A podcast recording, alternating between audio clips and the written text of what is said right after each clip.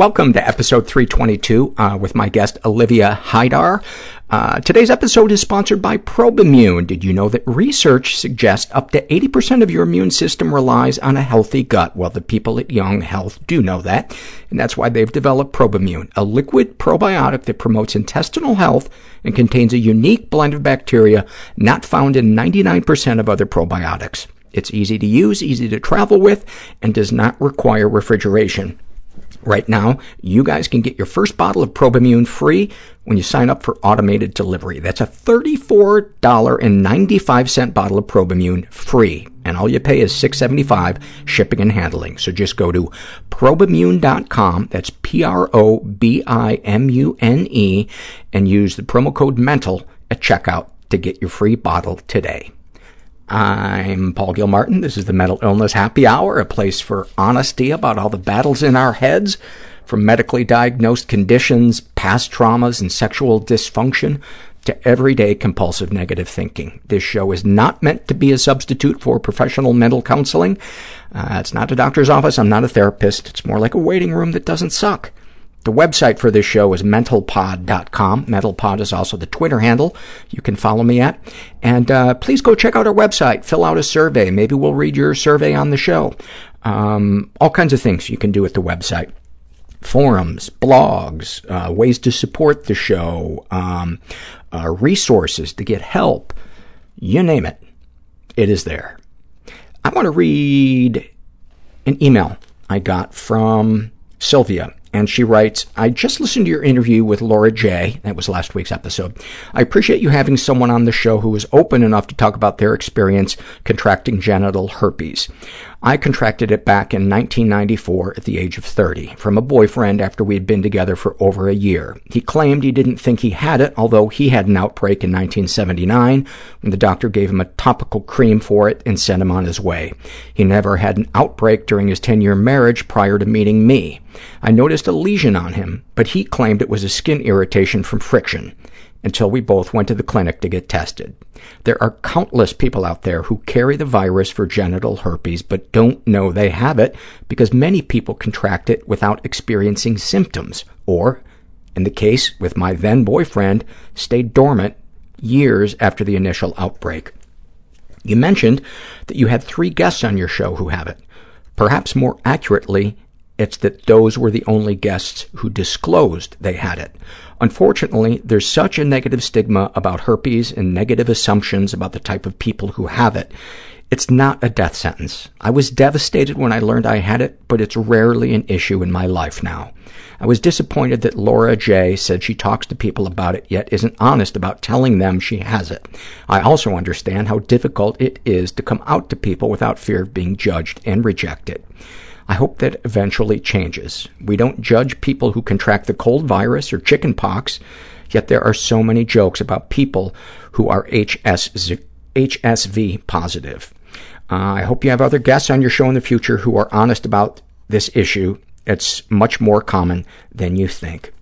Thank you so much for sharing that, uh, Sylvia. One of the things that I love about doing this show is my, um, just when I think I have a perspective on something completely locked in and understood, I'll get an email from one of you guys or I'll interview somebody and uh, my perspective will broaden or or change. And uh, it's really one of the great things about getting to do this show and getting to know you guys. Um, and speaking of perspectives, uh, I want to give some love to BetterHelp.com. Uh, they're an online uh, counseling service, and I have been using a, a BetterHelp.com counselor for about six months now, I think. And um, I've shared on, on previous episodes uh, that I really, really uh, value the work we do together and love her as a therapist. And one of the things that I like about her is she will sometimes um, send me uh, a message during the week for something to maybe think about for, for next week's uh, session.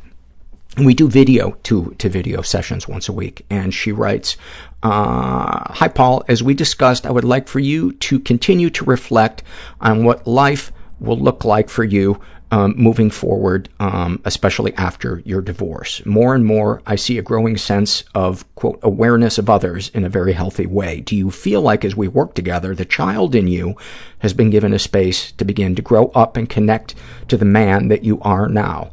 Um, and as uncomfortable as I am with the uh, talk of inner, you know, the inner child, I really do believe that it is a it is a thing. And I wrote back, I definitely feel myself growing up, uh, especially as I become more aware of boundaries and I begin to utilize tools to not only set mine but respect other people's. And I actually did it on Friday while conversing with a woman who asked uh, questions about specifics regarding my struggle with boundaries. And I didn't give her any more information than was asked and told her that I was starting to get a little bit triggered and I might have to switch subjects. But as it turns out, I didn't even have to. And then Donna wrote back and said, that's significant. Your authentic self is learning to manage the hurt, act, manage the hurt acting out child in you. And as that child heals, grows up, and becomes a part of your healthy adult being. So just a little sample of uh, what I have gotten to experience um, using BetterHelp.com. Uh, so if you want to try it out, uh, go to BetterHelp.com slash mental and complete a questionnaire, and then you'll get matched with a BetterHelp.com counselor, and you can experience a free week of counseling to see if online counseling is a good fit for you. You got to be over 18, and uh, I highly recommend it. Check it out. Once again, BetterHelp.com slash mental. This is also uh, an email that I got, and this is from, how does she want to be, she wants to be referred to as M. And she wrote, uh, Dear Paul, I really enjoyed this week's episode, so thank you as always. I've been a loyal, uh, very loyal listener for several years, and I know you've expressed appreciation before when listeners can provide some information about areas you might be misinformed or underinformed.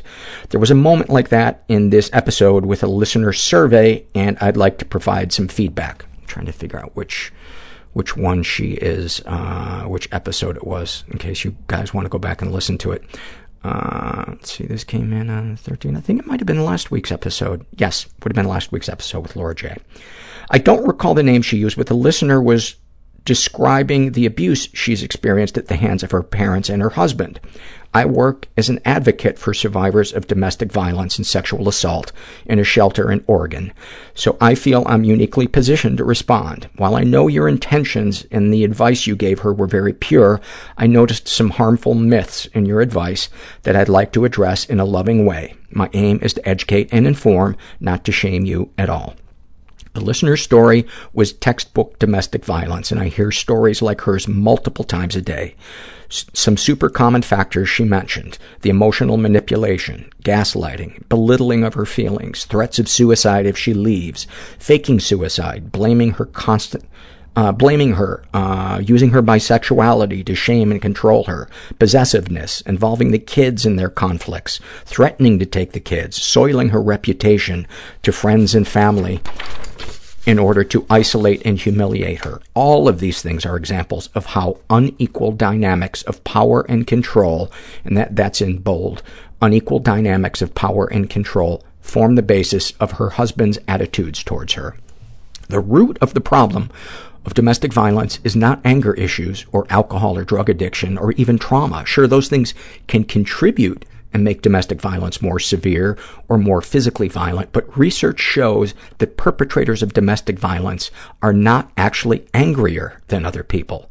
And there are plenty of people who are addicts and who have trauma who don't abuse their intimate partners. There are also many abusers who don't have significant trauma and who don't abuse drugs or alcohol. Domestic abusers have plenty of control over when, how, and at whom they direct their violence. They don't generally act out and gaslight or assault their bosses or their friends or their mothers. They do it to their intimate partners. They don't generally abuse their partners when other people are around to see it because they're on their best behavior in front of others, especially law enforcement. I hear stories of men berating and beating their partners in a, quote, blind, uncontrollable rage, and then when the neighbor calls law enforcement and cops knock on the door, they're able to flip a switch and act like everything is fine. The listener's not at fault here, at all, and at all is in caps. um, for picking him, for staying with him, for, quote, provoking his anger. I'm not saying she's a flawless person or a flawless partner because, of course, no one is. But in terms of the dynamics of power and control, that's his doing. You, uh, you said, uh, quote, healthy people don't choose people like your husband. Healthy people don't stay with people like your husband, unquote. I have to kindly and compassionately call bullshit, Paul. Abusers don't start, start out the relationship being abusive. They start out charming and loving and attentive. The abuse can be incredibly gradual to the point where the, their partners may not even know that they're being abused. Part of the dynamics of domestic violence are that the abuser makes their partner doubt their own reality, their own memories, their own feelings. Because why would someone who loves me treat me that way? I must be something I did. Oh, it must be something I did. They must remember the truth better than I can. I must be oversensitive. By the time the abuse becomes unbearable, there are likely to be all sorts of barriers to why she, and in parentheses, and statistically it's overwhelmingly, but not always females being abused by male partners, can't leave the relationship. There are lots of very real reasons why someone feels like she can't leave aside from physical restraint or threats of murder. Some examples. He very well may take the kids away, or he may very well win a custody battle in court, especially if she's ever used drugs or alcohol to cope with the abuse, which is super common. The family law system is deeply flawed and frequently rewards perpetrators of domestic violence over victims. Other reasons a victim might not leave. Perhaps she's been controlled for so long in the relationship that she has no job or source of income, and he holds all financial control.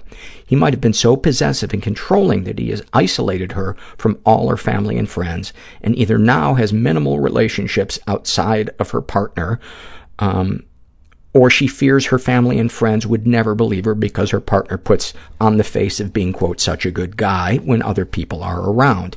Maybe she's an undocumented immigrant or non-native English speaker, and she would struggle finding enough work under the table or navigating the court system. Maybe he's threatened to deport her if she tries to leave. Maybe he's undocumented, and she's afraid that if she reports his violence, he'll get deported. Maybe she's so traumatized and frozen that she can't even imagine taking a first step to get out. Perhaps she's terrified of leaving because of his threats of killing himself or his threats of killing her. Statistically, a person being abused is at most risk of injury or murder after they leave the abusive relationship or while they're trying to leave. On average, a victim of domestic violence tries to leave seven times before she is successfully able to get out. On top of all this, I wish that would say before they are able to get out, but uh, I'm nitpicking. Uh, on top of all this, she, she probably still loves her partner or what he used to be maybe she still has hope that he will change. The bottom line, it takes an incredible amount of support and resources for a person to successfully and safely leave an abusive relationship. It's not simply a matter of intelligence, uh, quote, knowing what you deserve, unquote, being uh, emotionally healthy, having wealth, or sheer will. I also want to acknowledge that you said a lot of advice that was spot on about her being able to get a divorce despite her husband's disagreement. And in parentheses, it can take a lot longer if he's unresponsive, but it is absolutely possible in all states, to my knowledge. Uh, about the benefit she could gain from asking for help, she could gain from asking for help from a domestic violence agency, about how it's possible for her to summon the courage and strength to get out for the sake of her and her children's safety. Call law enforcement. Yes, this is usually a good thing depending on the circumstances and location. Uh, reaching out to CPS is probably not a great idea because the kids could easily get taken away from her too, even if she has removed herself and her, and her children from the abusive situation.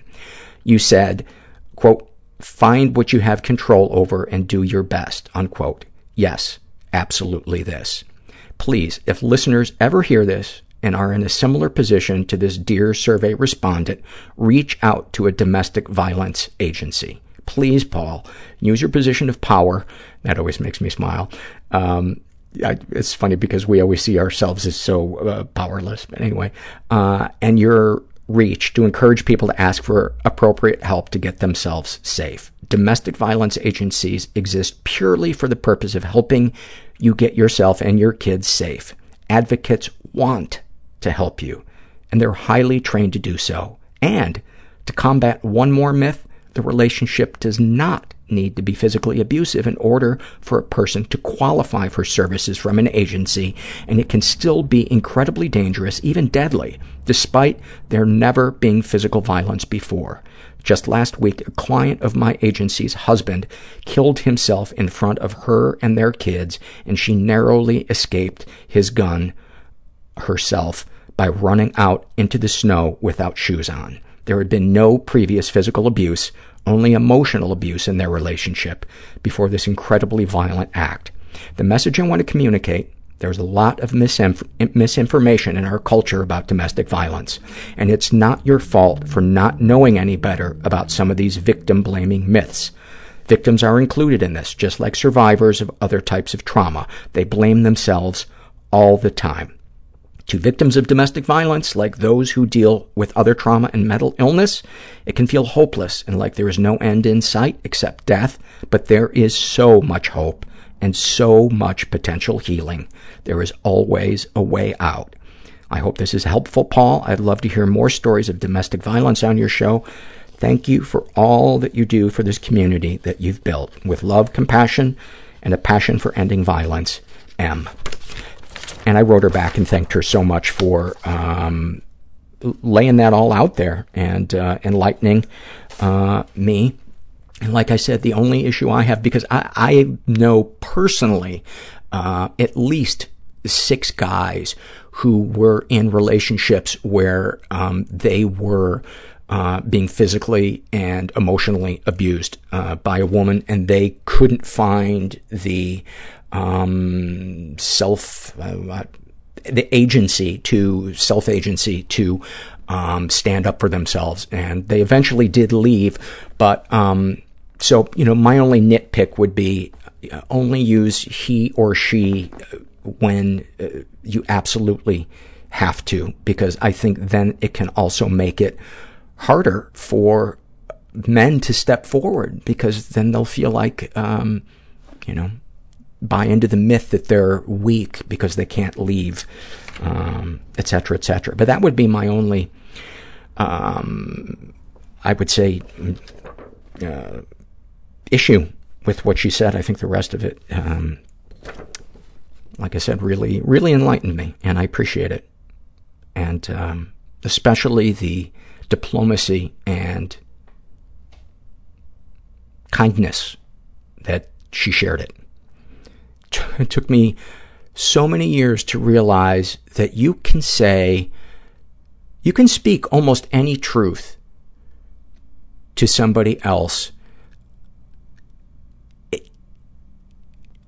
if you can find the way to phrase it lovingly and with compassion, but also clear boundaries and resolution. And then uh, this is an awfulsome moment I want to share. If this is filled out by Sarah, and she writes, When I was 11, I wanted to commit suicide, and slashing my wrists was the only way I knew of as a way to do so. I got a knife but realized I didn't know which way I was supposed to cut them. I was too anxious that I would do it wrong, so I didn't try. My crippling fear of making mistakes saved my life. I'm so scared of being alive and so scared of dying. I was so, so lonely, but I couldn't bear being around people, and it hurt. I've just been like very interested in dicks. I don't know how to let loose and just be. All my alters have different handwriting, and different Extremely anxious. affects. I am most turned on when I am in fear. My first thought was I'm about to die. Stomach clutching despair. Ocean of sadness. I came out over the phone to them. I put myself on the Atkins diet in fourth grade. They told me I was wrong. The secrecy is what kills us. And I just sat there and cried on his shoulder. And it was the first time I ever felt safe, like a weight lifted off of me. In order to get rid of your anger, you have to learn how to cry. I started liking myself for the first time. I'm afraid that people are only nice to me because they're afraid I'll kill myself if they're not. Oh, that's fantastic. that is fantastic. I'm here with uh, Olivia. Is it Hadar or Hadar? It's Haidar. Haidar. Haidar. Haidar. Uh, Olivia is a, uh trans woman. How old are you? I'm 29. 29 years old. You're from Indiana, Mm-hmm. which is, uh, I went to school in Indiana. Not exactly a very trans friendly state. Uh, no, there are trans friendlier states, definitely. Uh, it's, uh, you know, it's not the worst, it's not the best. Uh, I mean, it's, it's the worst overall, but, uh, as far as trans things, they, you know, they're, they, the, the, it's that whole Midwestern nice of just staring and not saying anything. Yeah. What kind of comments do you get? Or do you hear people saying? Oh, uh, Just if you're comfortable, describe yourself. uh, totally. to people. Uh, yeah, I am. Uh, I'm five foot uh, nine. I'm a little bit. Uh, you know, I'm not super tall. I'm, but I'm taller than average, and I'm uh, I'm overweight, and uh, I'm Arab, and I've got so I've got uh, pretty dark facial hair, and uh, just lots of thick hair in general. Uh, so that's like the main. I usually get a, a little, some stuff about the beard shadow, or you know, uh, your basic slurs and like uh, tranny and stuff. But people are, pr- you know, uh, I don't know. I don't. Uh, I haven't. and you're gotten- you're wearing lipstick. I do. Yes. Okay. Yeah. I, I wear lipstick. I, uh, you know, I, I, I, I've got a bit of a, uh, a little bit of a masculine of center look. You know, I, I, I usually just wear jeans and a t-shirt or, uh, or whatever. Um, you know, not a traditionally feminine, uh, person, uh, in general, but, uh, yeah, you know, a little bit of a punk aesthetic. uh, one of the reasons why I wanted to bring that up um, is because I I want the um, the listener to as fully as possible understand uh, your experience th- Totally. through through audio. Yeah, yeah, yeah, definitely.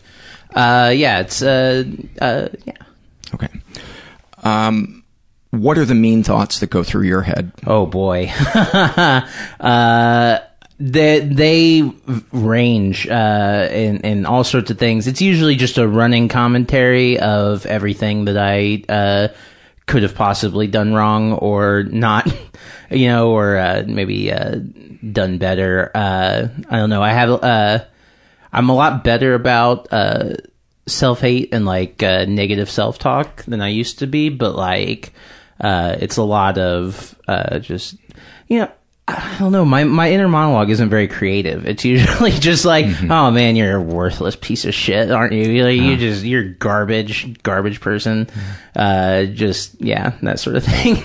What what was the environment like that you grew up in? You grew up just north of Indianapolis. Yeah, I grew up uh, in the kind of rural suburb area, um, and it was uh, like uh, for my young childhood, it, uh, it was a good home. I was uh, my dad left when I was uh, very very young, and so I was raised by a single mom until I was. Uh, 11 and then or 12 and then uh, she got remarried. Uh, and she was great. Like uh, i had a very loving relationship with her although she's very um, overprotective because i was the only child um, and then she remarried uh, to an alcoholic from florida This was the first remarriage or the second oh remarriage? only one uh, Okay, only one okay, remarriage Okay.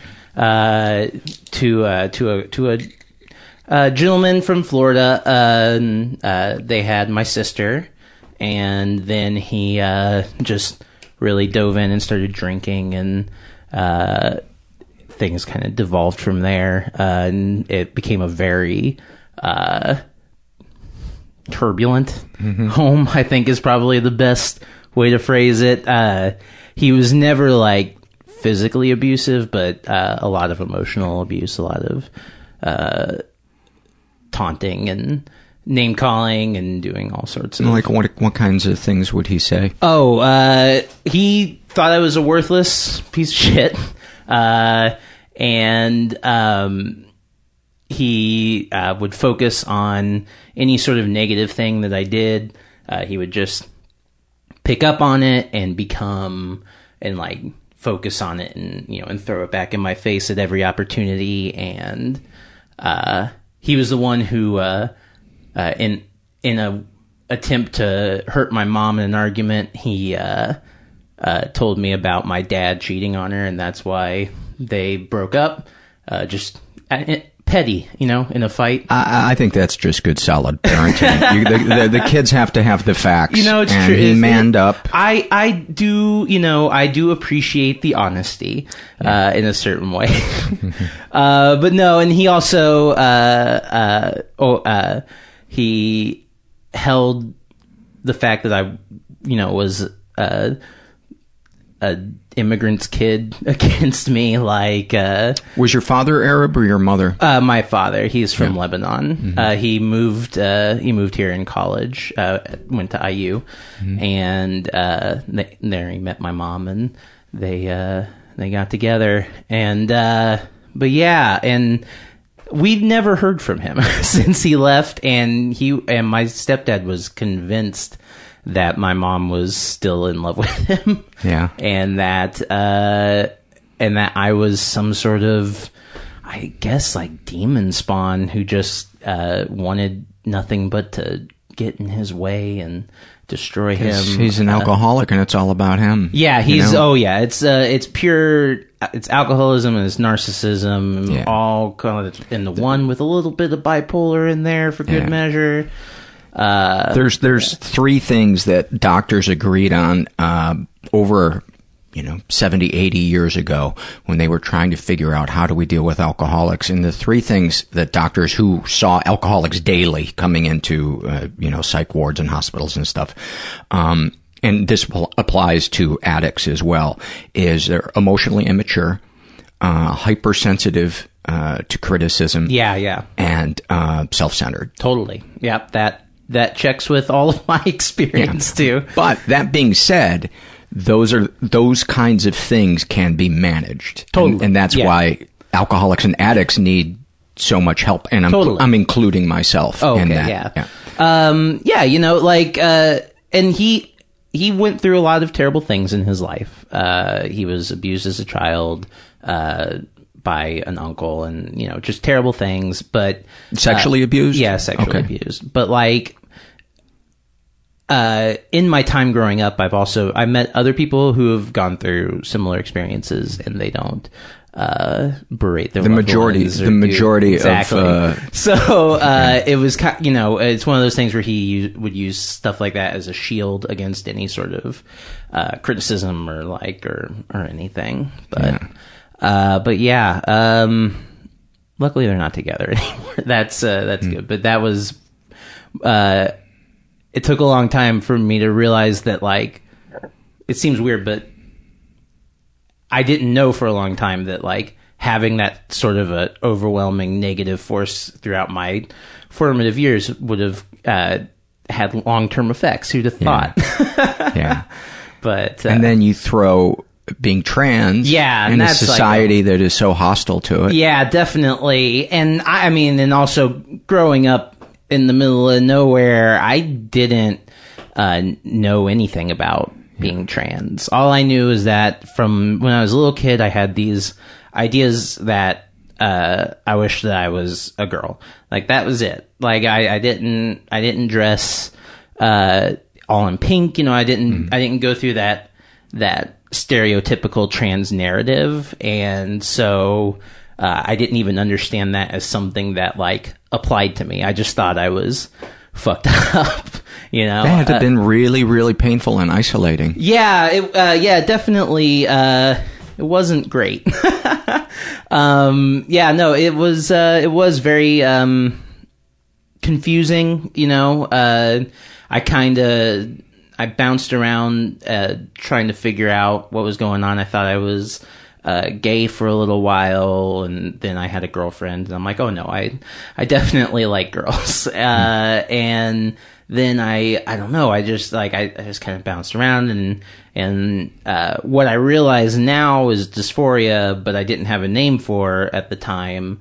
Uh, would like come in waves. I would uh, I would be fine for years and not think about it at all, and then all and then it would all come rushing back, and I would fantasize about it for months, and then it would go away again, and uh, I would get full of shame and uh, like push it back down. Can you be more specific about uh, dysphoria?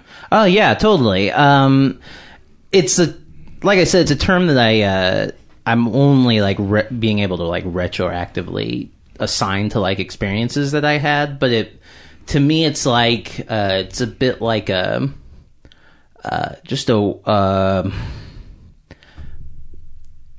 a a wave of not of feeling not right of like of like not feeling comfortable in in your own body and uh you know uh well no and and is that because um the gender that you were assigned at at birth um doesn't coincide with the gender Right. you express because it feels like the authentic you. Right exactly. Uh it was uh yeah it's it's one of those things that i have a hard time actually like putting like a real uh specific definition on just because uh it has taken so many shapes through my life. Like now dysphoria uh feels more like regular old depression and it kind of has uh as I've transitioned and as I've started on hormones and that sort of thing, uh, the gender aspects of it have kind of gone to the wayside where I feel more comfortable in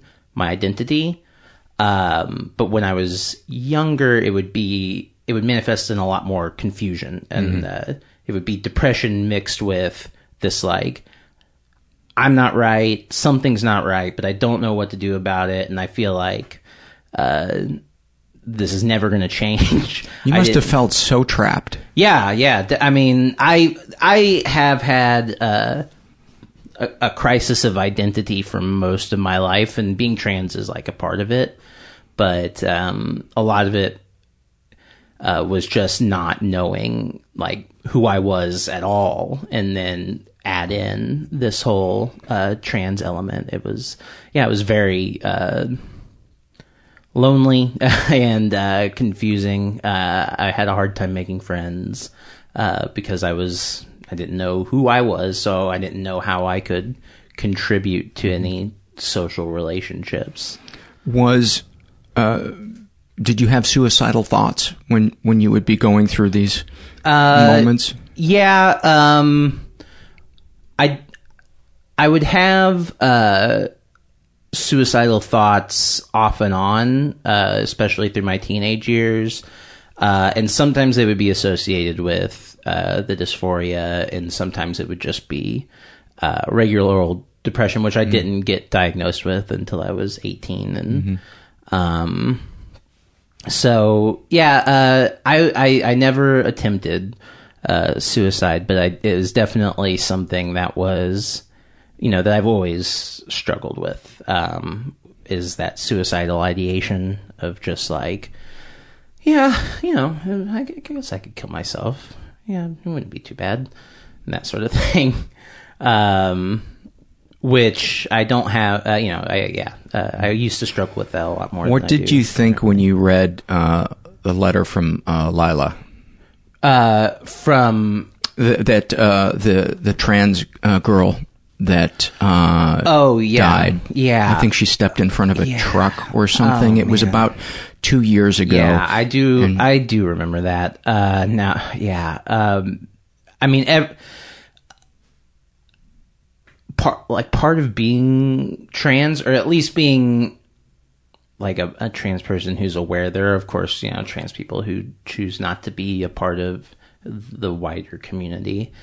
Um, but every every trans person's death uh, uh, really takes an emotional toll. Um, and it and yeah, I, I remember that story specifically. That was a that was a really uh, dark period. Uh, there, you know, the last few years there have been a number of, I mean, uh, just a massive increase in in trans suicides and hate crimes and I, I I could be getting the number wrong, but I- I'm told that the percentage of trans teen suicides is like over 25%. I, I Oh, remember uh, like well, 40. I think I remember hearing 40. Uh, for I don't know the specific numbers for teens, but for trans people as a whole, uh, the percentage is uh, usually estimated at 44%.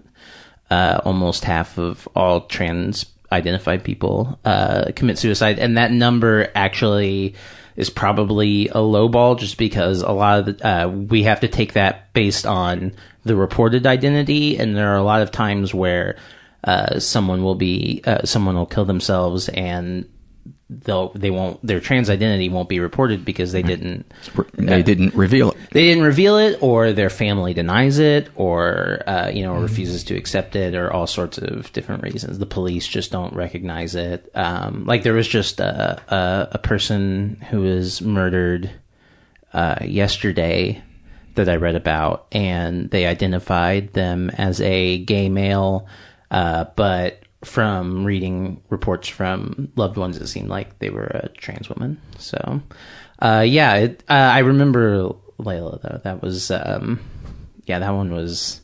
It was heartbreaking. Yeah, yeah. I mean, it, yeah, and like I said, everyone, uh, everyone hits me. you know, I, uh, I kind of take every every trans person's death to heart because it could be any one of us. I mean, it could have been me at a certain point in my life. Mm. Like, uh, I mean, you know, it's uh, it's really hard, and uh, I've actually had people uh, in like in conversation with like I'll be hanging outside a comedy club or something and somebody will just be chatting with me and they'll be like, "Oh yeah, I had this trans cousin oh and and they killed themselves and then you know and and and, oh, and for them it's like just passing conversation and right. they don't real they don't realize that I have to take a yeah. moment to process and be like, right. "Oh, that's yeah. That's horrific. Yeah. Like I'm so sorry. Right. Like uh, like I had a dog that ran away from home. Yeah, exactly, exactly. It's that they treated. Although that would break my heart. I mean, it would, be, it would be very sad. And it was just it's just like how cavalier people can be about you know. Uh, trans lives and about especially like using us as a prop to be like, hey, look, we're I know I'm cool with mm. trans people. I I knew my cousin who killed themselves. Ooh. You know, when I started doing this uh, podcast five years ago, um, uh, I didn't know much. I didn't understand the terminology. Um, it, it it's been a real learning curve uh, for me. So I can't imagine how hard it must be navigating a society where even a well-intentioned person like myself doesn't totally uh, understand so much of yeah. uh, what it's like to be you, uh, let alone being surrounded by hostility, active hostility. Yeah, it's um it's definitely kind of surreal. And yeah, it's funny that you should say in the uh, last five years because it, that's really just been when it's become a, a, an item of national notice. I only mm. I came out uh, about five years ago, um, and that was after uh, I learned about what the term transgender meant and like uh, realizing that a lot of those things applied to me and that it was possible to transition and you didn't have to be like the traditionally feminine person. Uh, and yeah, but like it is, it is really hard because there are all these misconceptions and I had all of those misconceptions, mm-hmm. uh, for my entire life, uh, which is the, like the main thing that kept me from coming out was I had society's notion of, uh, what a trans person was in my head, you know, which is like a mixed up combination of Buffalo Bill and a porn star and like all, you know, just and, and like, uh, Mrs. Doubtfire, like all mixed up in my head, you know, like, oh, this is, that's what a trans person, it's either, it's either, uh, goofy ass Robin Williams in a dress or like this smoking hot model who has giant double D boobs and a huge cock and like yeah. and neither of those identities struck a chord with me uh so yeah that's like that's the main thing that kept me uh hanging out in the closet was wow. I just didn't know that that could that I could be what I am right now Isn't it amazing how life changing a moment can be when you see you? Yeah, totally. Uh, that yeah, that's uh, that's actually that is exactly the thing. Like the moment that happened to me when I when I knew that I had to come out was uh, I read this um, journal article about uh, the stages of a closeted trans person's life based on all these different studies and like talking to people and I was reading it and they and they separated it out into like life stages of like young childhood and uh, preteens, teenager, young adult, uh, late adult, older age, middle, you know, and, and like going up. And uh, as I was reading it and as I would get through to like where I was in life in my early 20s, uh, and I just kind of like was like, oh my God, this is.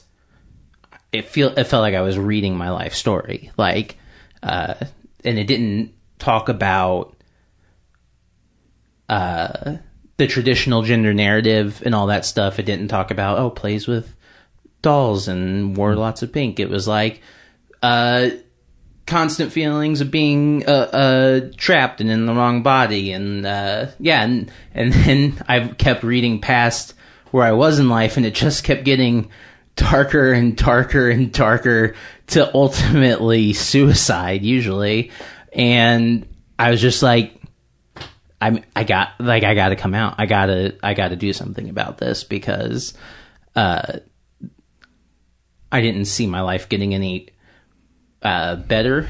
And yeah, Do you remember what the name of the book or I article was? I wish I could, uh, or I or um, because I would totally love to share it. But I, I was a big part of, well, not a big part, but like I I would spend a lot of time on uh, Reddit's trans sections, which are uh, different than the rest of Reddit, or were when I was. Was that just like a gold mine for you? Oh yeah, it was amazing. I can't imagine Yeah, what- it what was. the- it was mind blowing. Um, just to re- uh, they have a there's a section called Ask Transgender, and it's trans people questioning people or cis people who can you know ask whatever question that they have about what it means you know what a transgender person goes through or what it means or what this means or anything and and I would just read through these stories and uh, yeah kept seeing myself in there and just being like man this is that's like it's the world is so much broader than I knew and like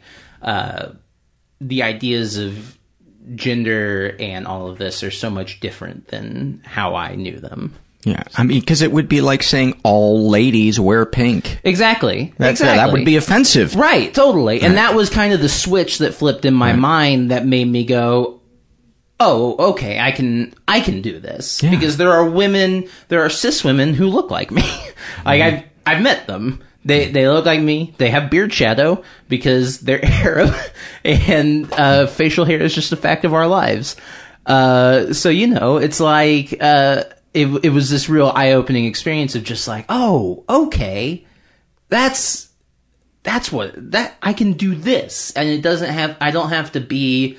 I don't have to aim for being some sex pod. I don't have to be. uh I don't have to be straight. Like I can be, you can be a lesbian trans woman, which was not something that I knew. Uh, and you know, Was h- how freeing did that feel in that moment? amazing. I like, yeah, it was one. It's it's hard to even put into words. Uh, partially because I was trained from a very young age to not express my emotions, uh, and uh, so I'm not very good at it. But also, like, uh, yeah, there's just not really any words for it. It's like it's just this feeling of of being recognized, of being like, oh, there, there there's all these other options of how to live in this world that like I'd never even considered or had had told were like not viable and I, I would imagine it would be like going from I have to conform to I'm enough. I'm, Yeah, o- I'm okay exactly. as I am. Yeah. It's, uh, yeah, and and and conforming has always been like a thing that I was never very good at. Uh, I would always, um, yeah, I would I would try to and uh, would always fail, and that would cause you know more depression and more uh, feelings of self loathing and all of that. So uh, yeah, it was it was good to know uh, that it was possible, and it, and and I mean like it wasn't like an immediate switch. Like I still like uh, especially in the early uh, years. Well, I mean it's only been five years now. Wow, five years. um, but like at the in the early going, like it was it, it was tough because you know you're you're kind of figuring out what being a woman means to you or That must what- have been incredibly exciting, though. it it was it But was terrifying? It was terrifying. Yeah. It was definitely um yeah, it was a it was a, it was a mix of both. It was it was it was exciting, it was terrifying, it was uh baffling because there's just there's so much socialization that you miss when you're uh being raised in, in the wrong gender, you know, uh, because everything in life from when you're a tiny little baby is strictly rigidly gendered and it's not something that you even realize until you start like stepping outside of the gender norms And watch people freak out. exactly yeah I can't name you. yeah Where Oh. do I file you away? Oh yes, the I love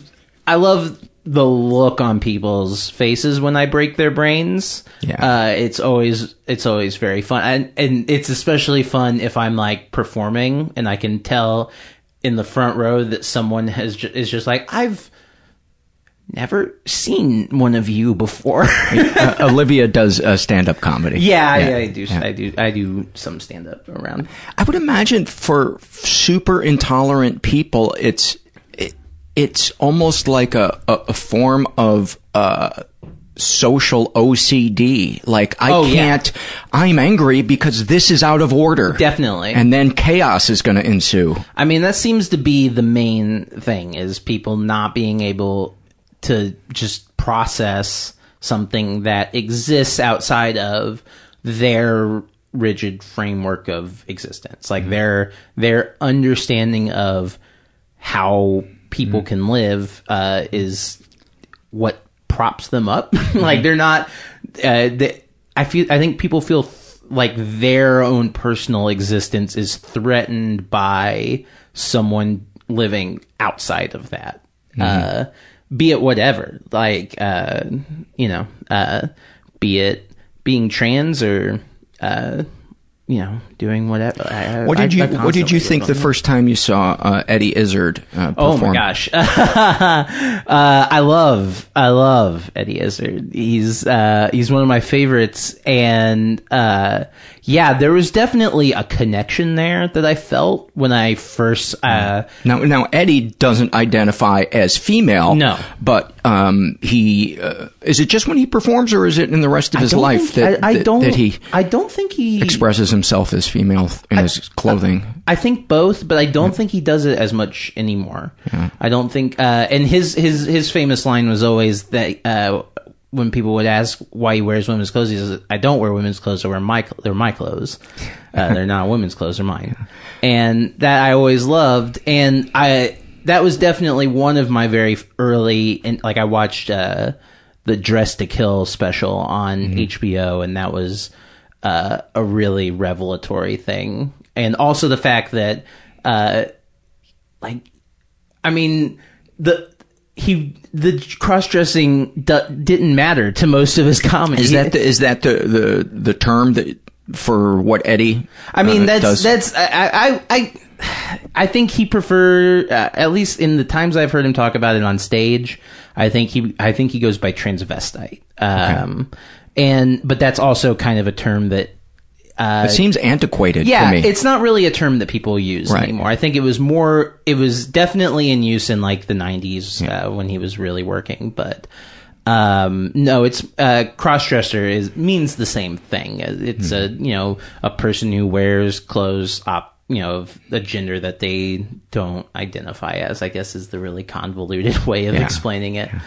But uh, yeah, no, he did. Uh, it, that was definitely uh, formative when I was young. Um, And the and the reason why I ask how you would explain it is because not that I need to categorize it for my own sake, but let's say you wanted to describe Eddie to somebody. Totally. I I would I found myself wanting to describe Eddie to the listeners that aren't familiar with him, and then Yeah. all of a sudden I got anxious, like I'm going to say something that's totally fucked up. Although I have to say, uh, of 99% of the emails I've gotten from people in the trans community or people who are close to the trans community, uh, kind of steering me. Yeah. Um, have been very loving and diplomatic. You know, yeah, And appreciative. Uh, I think uh, there's a certain understanding among trans people that uh, we're a relatively new thi- like thing for wider America to know about.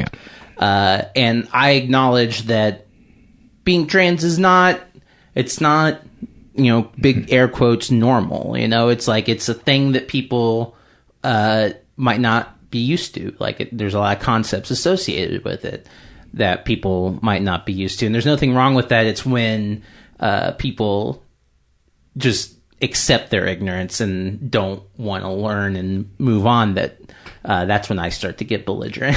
Yeah. I'm kind of uh, I'm kind of one of the angry ones a lot of the time. Uh, I uh, yeah, I tend to uh, much more angrily vocalize. Can you can you give us some examples from Of your from your life? angry? Wh- yeah, where it's it's come up um, either uh, negative encounters or positive encounters, but just uh, I, I want the listener and me to be able to uh, better understand your experience. Totally. Um, yeah, uh, I guess. Well, I mean, uh, it's Trans Day of Remembrance, uh, and it just so happens that uh, a year ago, on the last Trans Day of Remembrance, uh, a fellow uh, comedian uh, came out of the woodwork on uh, Facebook to like just start uh, on, a post of mine to start slinging crazy transphobic shit at me, and I just met insult with insult. Uh, it's one of those things where after I get attacked, I'm uh, less willing to uh, be polite and try and like reason with someone who is just like uh, told me to watch my back or you know uh, called me tranny or whatever. I used to try to be very diplomatic. Uh, What do you think that person's reason for being so hostile towards you was? Because he doesn't like uh, Scares him? Yeah, uh, he uh, he's he's gay and uh, he thinks that he's an authority on uh, everything not straight. Oh, uh, he's he's out. Yeah, he's an out gay Oh, man. okay. Yeah, uh, and uh, that's unfortunately an attitude that uh, can does come out in the in a, in some cis gay men a, a feeling of ownership over all LGBT issues, uh, even when they don't have uh, any knowledge of like trans issues in particular. So. Oh, Uh, yeah. Oh, oh, irony. Oh, There's yeah, no I know, corner of the globe you won't travel. It really is. Like you would. Th- it's always baffling to me when I see people who are themselves a member of a marginalized community, uh, uh like using the same ignorant language Mhm. at another like community. It's It, always it happens. weird. It, it happens a lot with immigrant communities. Yeah. you know, it, the Irish were shit on when when they came here. Yeah. and uh, some of the most violently uh, racist people I know are uh, maybe second, third generation Yeah. uh, Irish Americans, and there's just this. You know, the neighborhood where I was raised. Um, not a very tolerant place. Yeah. Not a very tolerant place. Yeah. Uh, yeah, it's it's crazy. Uh, I don't. It's one of those things that I'll never. It'll never fail to just boggle my mind of just. So give me some some uh, some moments uh, in addition to the to the Facebook one. Uh, let's see. Uh, and what and what was that person's issue with you? Uh, what specifically did I have a problem with? he, uh, I made a vague reference in my Trans Day of Remembrance post to seeing uh, several comics make transphobic remarks. Didn't call out him or anyone in particular. It was just like, oh, I've seen like five or six people say a lot of shitty things on today, and today is kind of a a bad day for that. You know, Yeah. this is a day of like where we recognize uh, the uh, members of our community who were who were taken from us, and to you know on today of all days to to say transphobic shit is really uh, annoying. And uh, I guess someone on my friends list uh, told him about this, uh, and he assumed that I was just talking about him and came and started Mm. fighting me. And do you remember what the thing was that he had said that Uh, upset you? Oh boy, uh, it was something about uh, watch your fucking back or something. Uh, I can't even remember.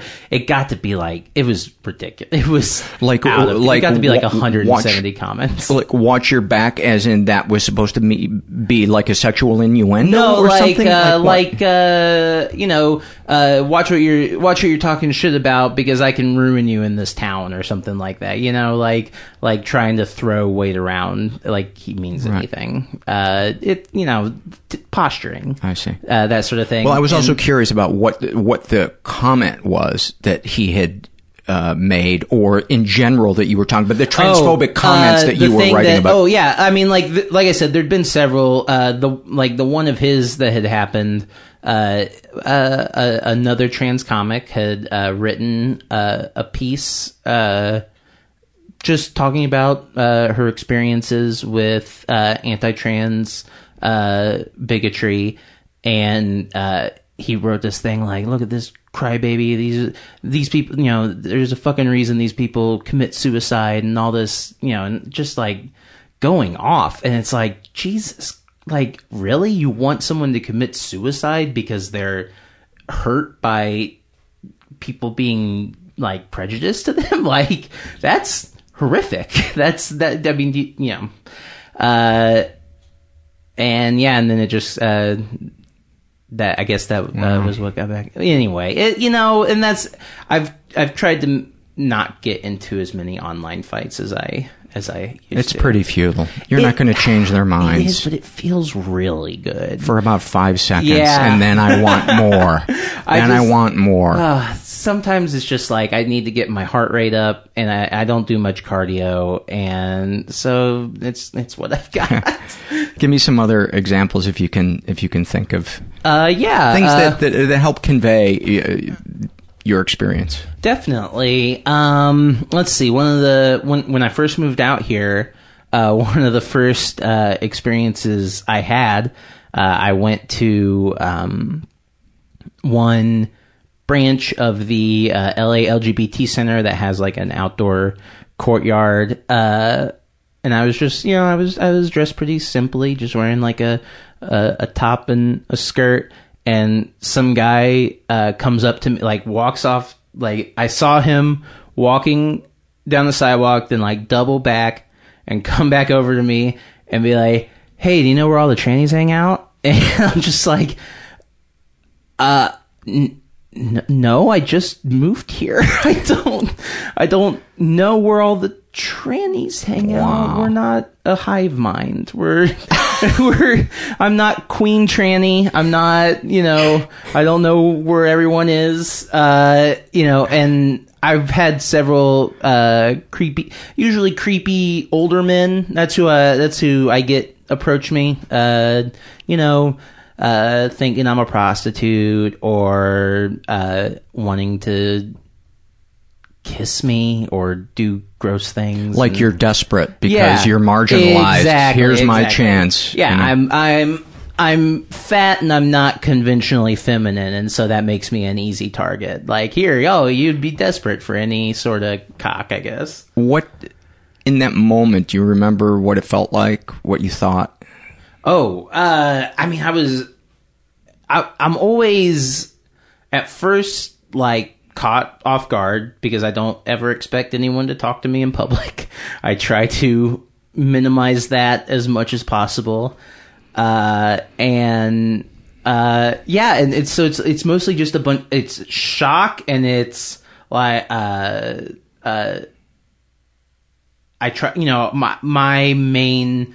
Uh, I, I react to everything by laughing, so there's usually a little bit of me laughing at whatever's happening, and uh, yeah, and then just trying to blow them off as quick as possible so I can get away. Uh, I mean, there are definitely times when you feel uh, threatened, like uh, like I had guys follow me uh, in the middle of the night, which is not great. Uh, uh, you know, and um, that's pretty terrifying. But like, uh, yeah, I've gotten pretty callous though. I'm pretty good at uh, now. I just kind of tell people to fuck off.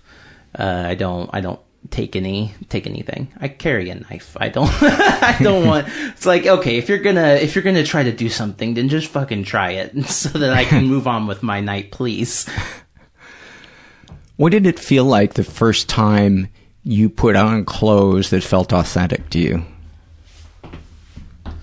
Uh, or, or did something that that um, embraced the Yeah. authentic you that you had been too afraid to do before? Um,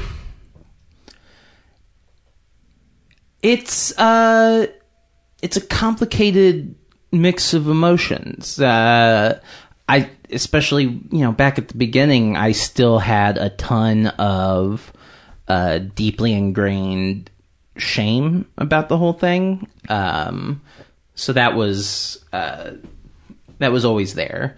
You know, just like God, this is oh, this is so. Stupid. Oh, shame! Shame always gets a front row seat. Yeah, yeah, yeah, yeah. of course. It stands in line for tickets. uh, yeah. So it's, it's, it's it was it was uh, shame, but also like kind of r- realizing like, oh, oh, it's not. I guess it's uh, it's not that bad. like uh, like I I I would had the mirror didn't crack. Exactly. Like I didn't. I I I had expectations of like of uh of I don't know uh feeling like more self doubt, more self loathing.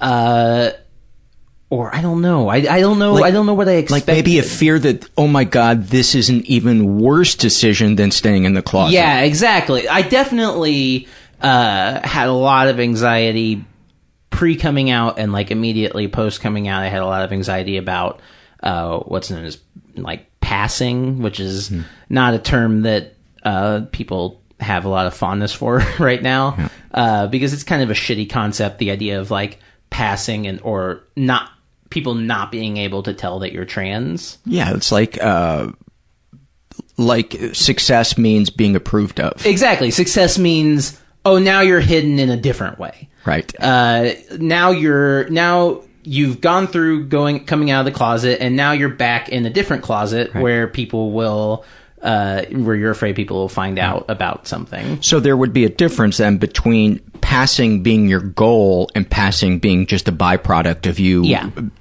trying to express yourself as fully as you. Exactly. That was a big switch that I had to make in my mind where I had to be like, uh, I was at such, you know, I mean, I had to get to like rock bottom mentally before I even considered transitioning to begin with. I was at a very low uh, place. And then it just became like, you know, like even if I don't pass, like I'm happier being, you know, a quote like ugly woman. I'm happier being that than a than a depressed dude. Like it's I'm I'm yeah I uh yeah the way I put it to my therapist was like I I feel more comfortable being a fat chick than a fat dude. Like I it's just like it, it fits with my personality more.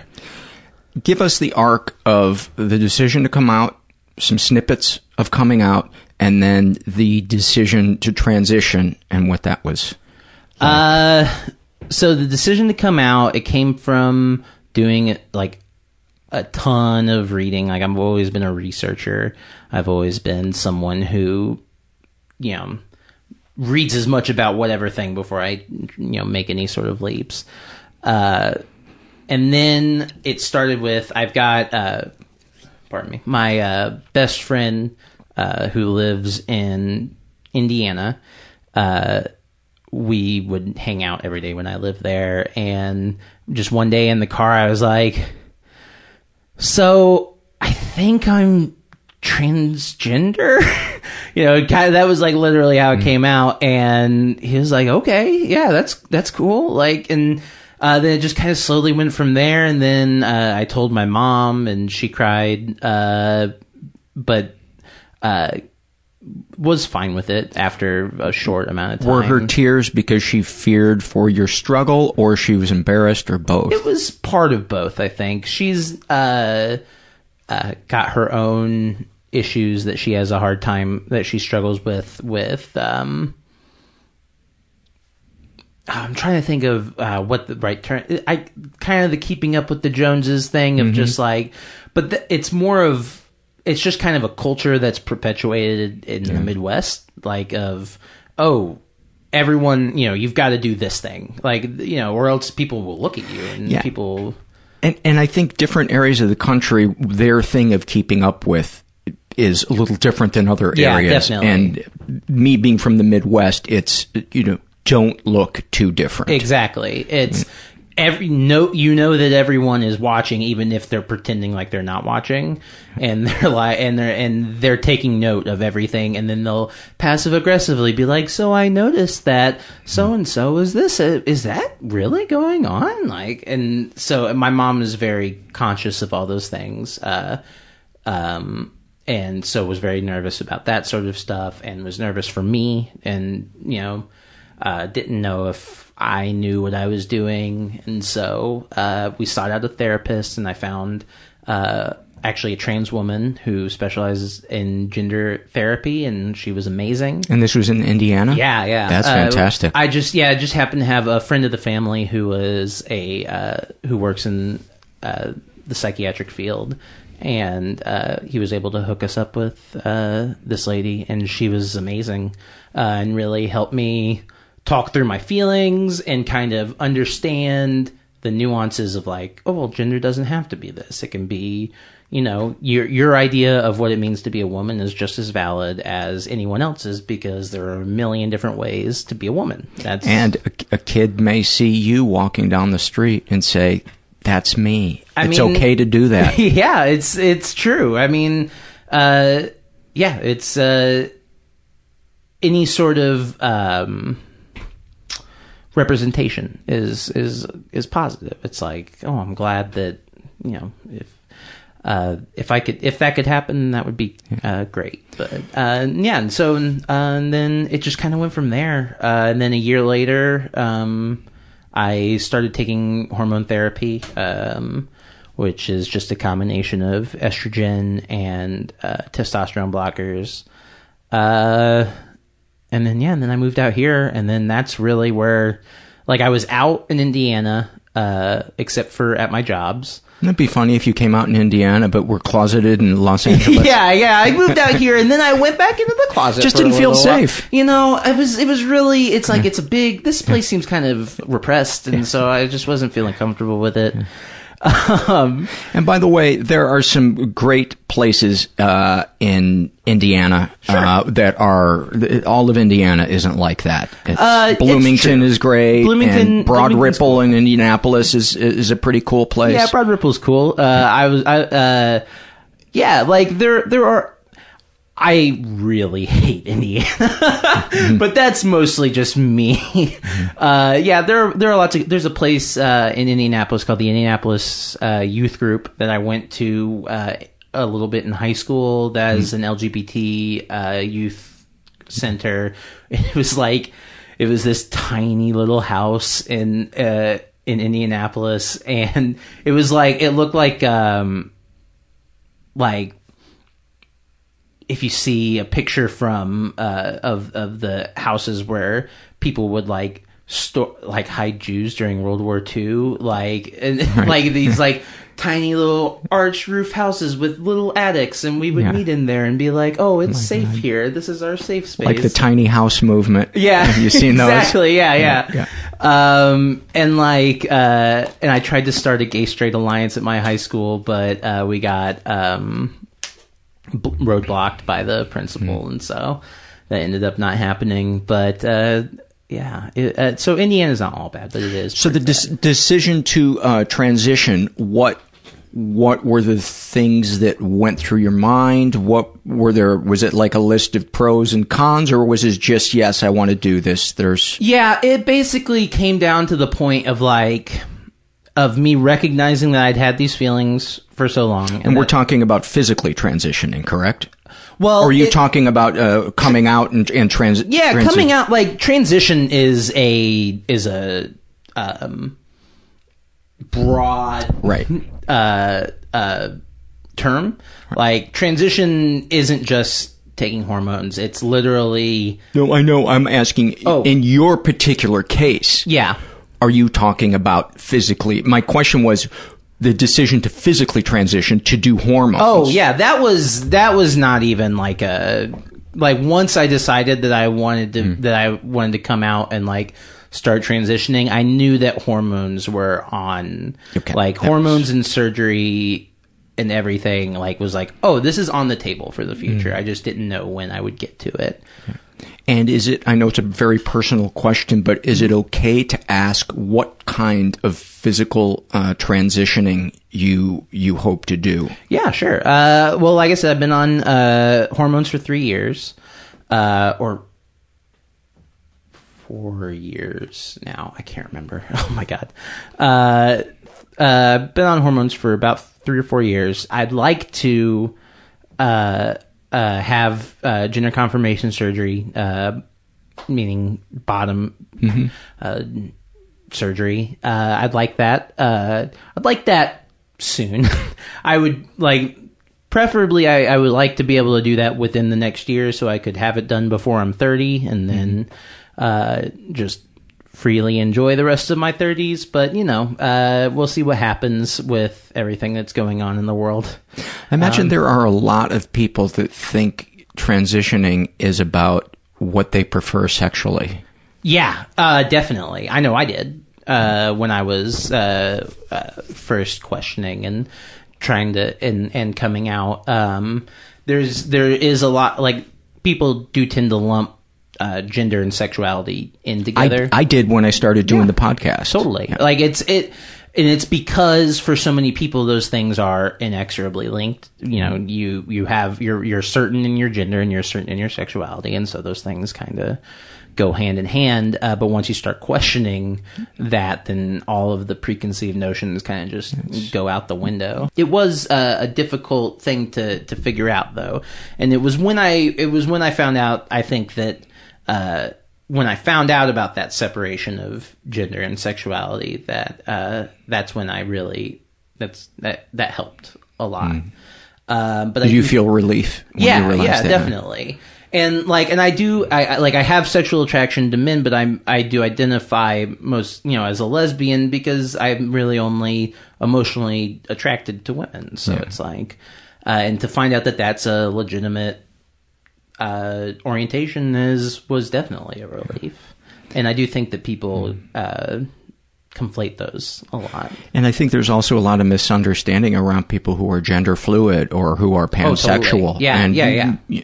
And it, and it's not a phase that you're Oh, going totally. through, uh, you know, because you're moody. Yeah, it's totally. just it's I- it, that's the thing is like there's there's all these uh, people have these very uh, gut shot like gut defensive reactions to like new terminology, uh, and they feel like.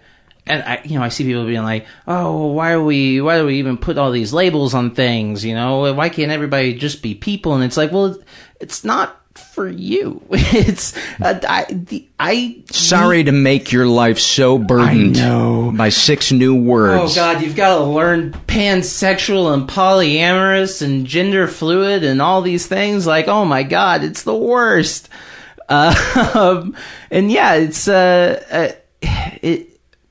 The the words are for us, you know. The words are for us to be able to go, oh, this like this is how I'm making sense of myself in my head. Like, uh, yeah, uh, you know, uh, I I want to be seen. Yeah. Do you mind learning six words? So Exactly. I'm a valid uh, And I member of society. Right. And I do simplify, uh, I definitely simplify my words when I'm talking to people, and then people get confused by my simplification. Like, I, you know, uh, I'm a transgender woman and I'm a lesbian, and uh, that's too complicated for a lot of people. Mm-hmm. Uh, but then, you know, when you want to get specific, uh, then people get more freaked out because you're using words that they're not used to. Are you sure you're not just doing this so that when you golf you can hit from the red tees? Uh, yeah, that's.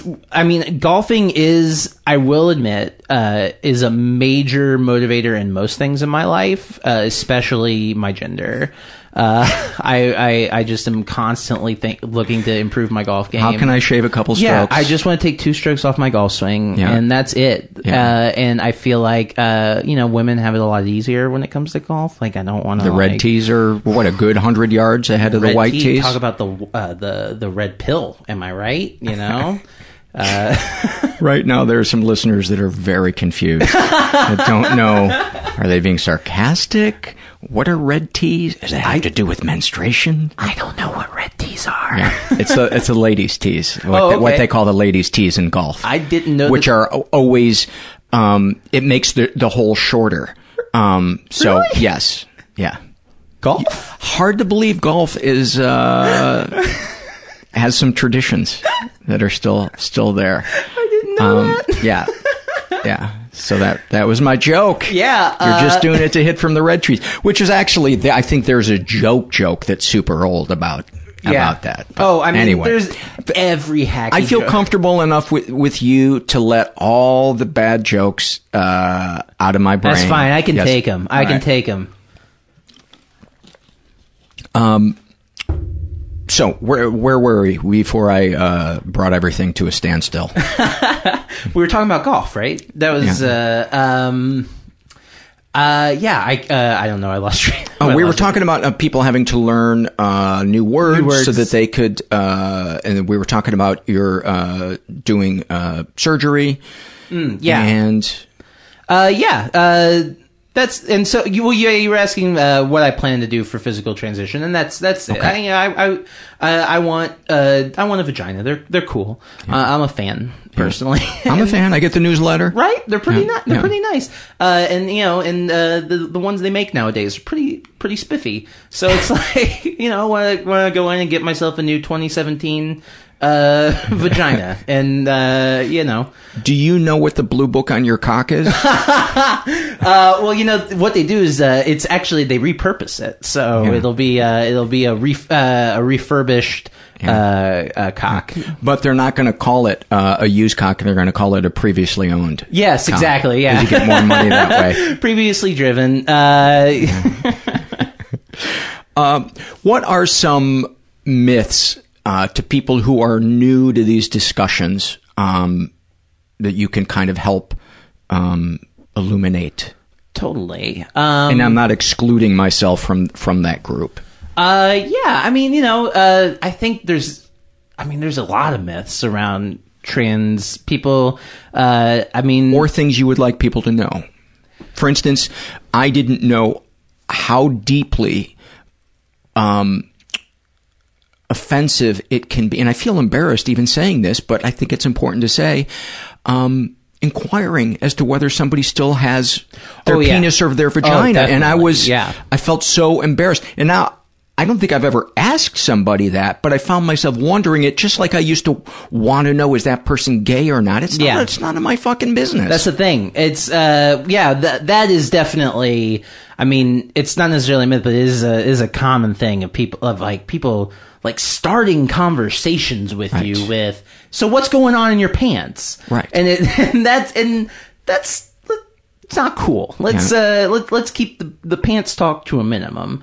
Uh because yeah, it is I mean you're basically just saying, you know, it's like going up to one of your dude friends and be like, "So, how's your cock doing today? Are, you still you still have a penis? You're doing good. Uh, everything's hanging. How long are you hard? Yeah, you know, is- on on average, like how many times a day do you say you masturbate? Like, uh, is it more than five, less than twenty. Uh, you know, so it's it's one of those things. Or like, uh, you know, have you ever? Uh, there's not really a, a, an approach. I was about to say, you know, do you still have your appendix? And but that's like. I guess that's not quite the same, but it's it's similar. It's like you're asking about someone's like personal medical history. I think to them it seems like you're just asking, "Have you ever had your appendix?" out?" Exactly, yeah. But it's really it's much more uh it's much more pointed and it's also like you got to look at it from the perspective of someone who's been asked that question a million damn times and it's like I'm more than what I got going on in my pants like I'm also my butthole. yeah.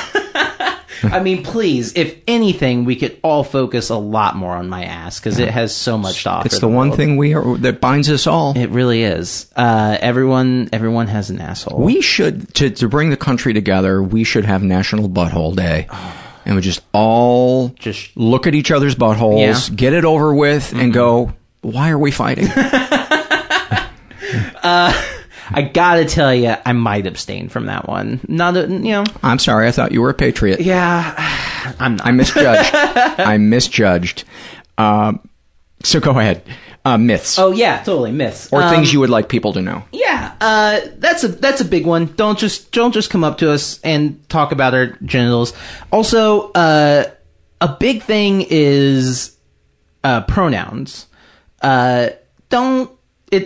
I hear people say, uh, you know, people will often either use the wrong pronouns for me or for uh, they'll refer to another trans person by uh, incorrect pronouns or something, and uh, their excuse is always like, "Well, it just seems so embarrassing to ask," and I can guarantee you that uh, no trans person. Uh, well, okay, I guess I can't say no trans person will make you feel bad for asking what their pronouns are.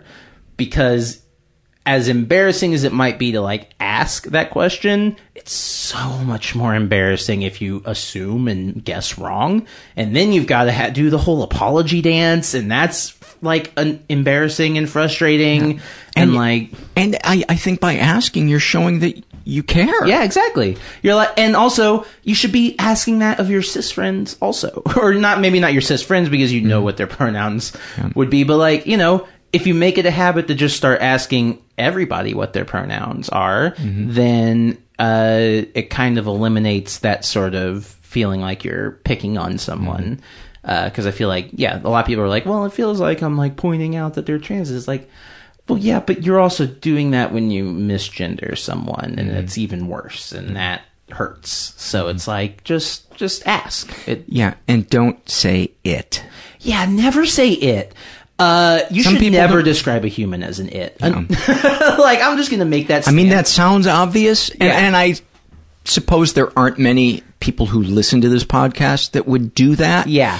But um, it doesn't hurt to mention. Oh yeah, no, uh, definitely not. Never call a trans person it. Oh, and also, uh, they is a singular pronoun. Uh, that's a that's when a, used in that context. Yeah, I, I mean, yeah, it, it's actually just a singular pronoun now. Like if uh, and people use it as a singular pronoun all the time and don't realize it. Like they'll say, uh, "Who's that? Who's that person over there? They're cute or something," you know, like and not even realize, "Oh, I just used they as a singular." Uh, and it's uh, it's a real easy switch to make if you just realize, "Oh, language changes," and so now they is singular. Yeah.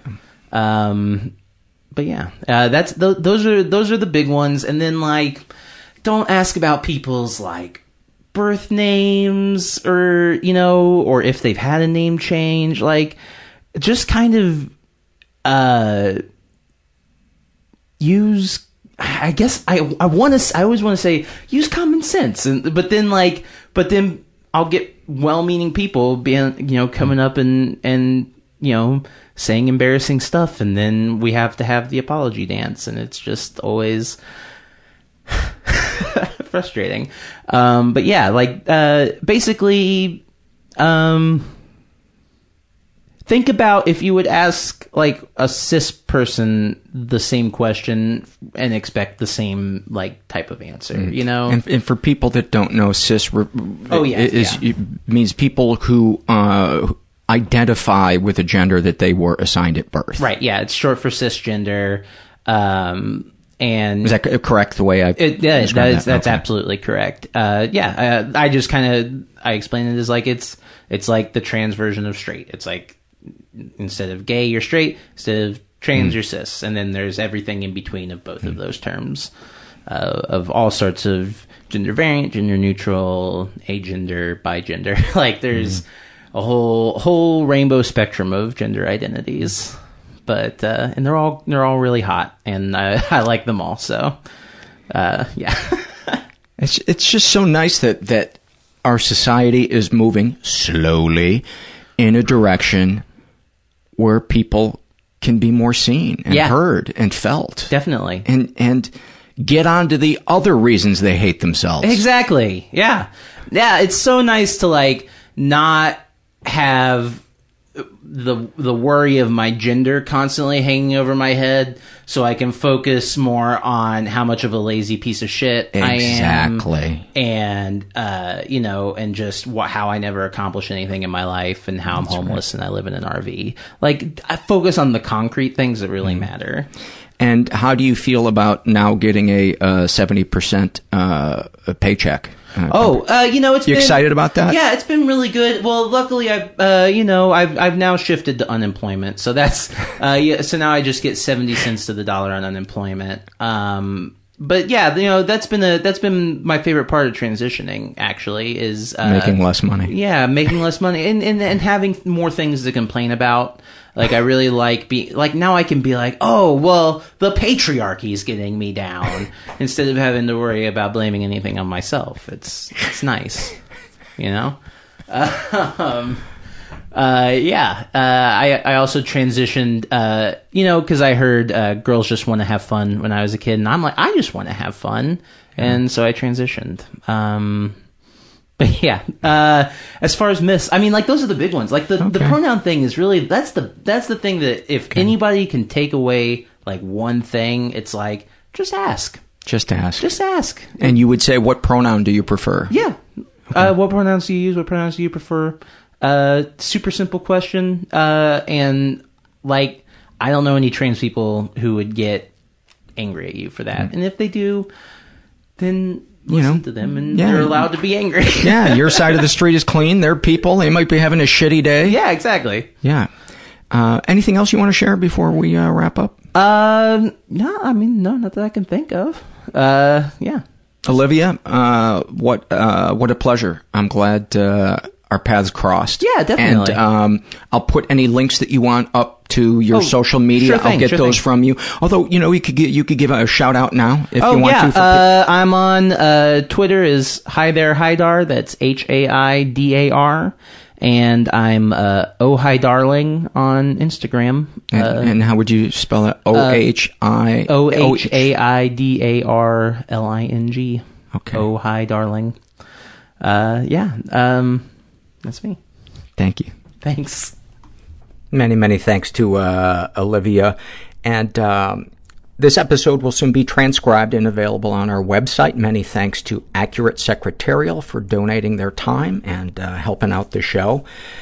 You know, as I was editing uh, Olivia's episode and listening back to it, I was reminded of how I don't know what the word would be to use, but I guess how ashamed I am of of how I viewed trans people who didn't quote pass. Uh, it would have been probably about ten or twelve years ago when I was in West Hollywood, and um, I went into a coffee shop, and there was a person who um, was very masculine, hairy chest, um, mustache, um, looked actually very similar to, I don't know if you remember the old uh, Dunkin' Donuts ads, uh, time to make the Dunkin', time to make the donuts. It looked like that, like that person. And, uh, and they were wearing a dress and, and standing in this coffee shop looking kind of, um, a, like a combination between looking lost and wanting to be seen. And I remember like like smirking to myself seeing this person because in my mind I thought, "Oh, don't they know, you know, that they don't look like a woman?" And, you know, it it's I can't imagine how I don't know. I, I'm glad I'm not that person, that those aren't still my thoughts of why people express themselves in their own unique way. Um, but it just kind of breaks my heart that in that moment I was so inwardly condescending um, to that person. And, and I even remember sharing that story with a couple of people, you know, when I saw them. Um, and I, it just, I'm not going to beat myself up about it, but I do feel shame that I could, I, that I could be so, um, ignorant about somebody's, somebody's struggle to feel seen and authentic.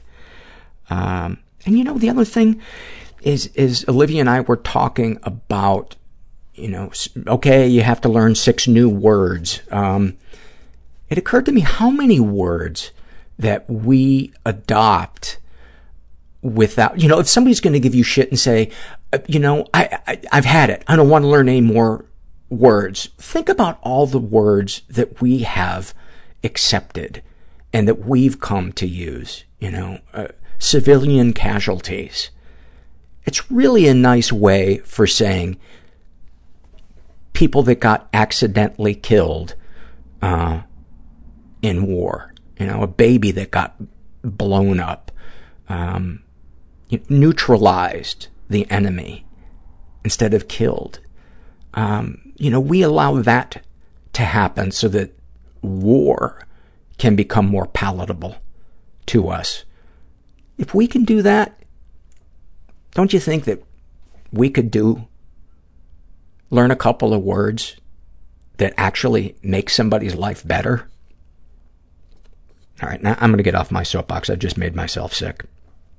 My fucking proselytizing. Um, oh, and here's the one that kills me. Counterinsurgents. That, that is, that really takes the cake. Counterinsurgents. You know what it really means is, uh, I don't want to get too political because I'm, I'm not going to name any particular war, but counterinsurgents are basically people fighting us, invading them, or whoever the invader is. But, um, all right. Hey, uh, you guys know that I love documentaries. A friend of mine, two friends of mine, Chris Mancini and Graham Elwood, who do um, a really awesome podcast called Comedy Film Nerds. Um, and, and I was actually just a guest last week on it and had so much fun. And these guys are so knowledgeable uh, about films and really have fun talking about them and dissecting them and geeking out on them. Um, they have a new documentary about the power of podcasting, and I urge you guys to check it out. I've also got a prominent role in it. And uh, it's called Earbuds, and you can get it at their website. You can either get the DVD or um, you can stream it from there. And their website is comedyfilmnerds.com.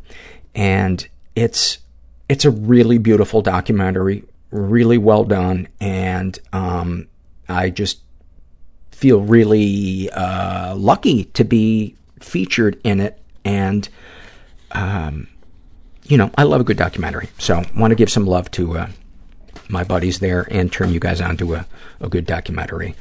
Um, what else did I want to mention? Oh! Are you hiring? Do you know where to post your job to find the best candidates? Because posting your job in one place isn't going to cut it, Mr. or Mrs. If you want to find the perfect hire, you need to post your job on all the top job sites, and now you can with ZipRecruiter. ZipRecruiter already has 9 million resumes you can search through in their database. You can add multiple people to your account to make it the most efficient for your team to find the best hire.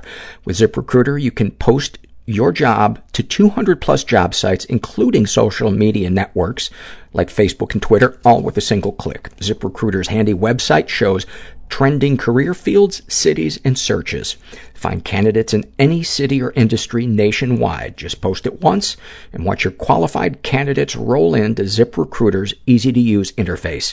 No juggling emails or calls to your office. Quickly screen candidates, rate them, and hire the right person fast.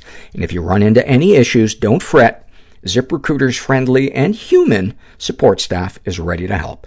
So find out today why ZipRecruiter has been featured on Forbes, the Wall Street Journal, Time Magazine, the New York Times, TechCrunch, and CBS, and why it's been used by over 1 million businesses. So right now, you guys can post jobs on ZipRecruiter for free by going to ziprecruiter.com slash first. That's ziprecruiter.com slash first. Let's do it a third time. Herbert's butthole join me, won't you? ziprecruiter.com slash first. And I can't wait. I can't wait for the person from ZipRecruiter to go, by the way, what was the thing about Herbert's butthole? Um, yes, for anybody that isn't familiar, it's a running joke on the podcast. Um, about my dog's butthole. My dog is Herbert. But yes, ziprecruiter.com slash first. All right, let's get to some surveys.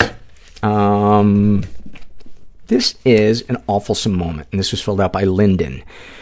And she writes, In my late teens, I had struggled with cutting and did not tell a soul, even a counselor. I was scared of potential fallout, and keeping mum seemed like my only choice. I curbed it by, quote, losing my scissors blindly flinging them across the room, allowing them to fall behind a piece of furniture and be forgotten and found at a later date. It worked for the most part, coupled with the fear of being found out. After I moved away, I continued to keep mum and figured I'd start fresh. Over the course of the year, I met a new friend, and one of our first bonding experiences was cleaning out a closet with 30 years of her family's literal and figurative dirty laundry. With that came a lot of dialogue, and both of us shared some gory details about ourselves to be met with, me too. One night she came over for dinner, and we got on the subject. I mentioned cutting for the first time, and I kind of sugarcoated it with a euphemism. Mid-sentence, she cut me off and said, you don't have to sugarcoat it. I did it too. I breathed a huge sigh of relief. Someone who got it. Yeah, you're the first person I've ever told that. Holy shit, really? To her, that was the ultimate gesture of trust, and for the next roller coaster of a year, she was my rock. She had a relapse as well, and I was able to return the favor by supporting her through it and encouraging her to get help on the matter. Best part? I'm marrying her brother soon. Thank you for that, Lyndon. This is a shame and secret survey, uh, and I just want to read one part of it. Um, and this is filled out by Moonstar, and uh, they're gender fluid in their 20s, raised in a slightly dysfunctional environment. And they write, uh, never been sexually abused, but has been physically and emotionally abused. I was freshly 20 and wide-eyed and bushy-tailed. I hadn't even been drunk, done any drugs, nada. And I met a point who was confident. I met a point who was confident and had, oh, I think it, I don't know, maybe auto check, uh, auto spell changed it to, uh, point from person. Anyway, I met a person who was confident and had goals, which I had none, so I found it very attractive. He asked if I want to move in with him on his farm. I love animals and have a horse, so I did. The farm was beautiful, but it was an illegal marijuana grow operation on a secluded island. Sometimes I'd sit in a room full of cannabis plants and just feel the warmth. I didn't think much of it. I knew it wasn't really legal, but never grasped the reality of what was happening on the farm till much later.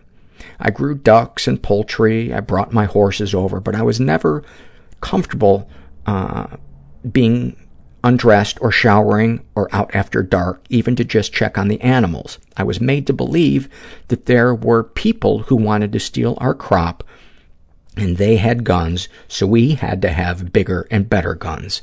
I stayed mostly oblivious, partly to have friends over, oh, partly by choice, but also out of safety. If I dared ask a question, I was shot down or made to feel stupid.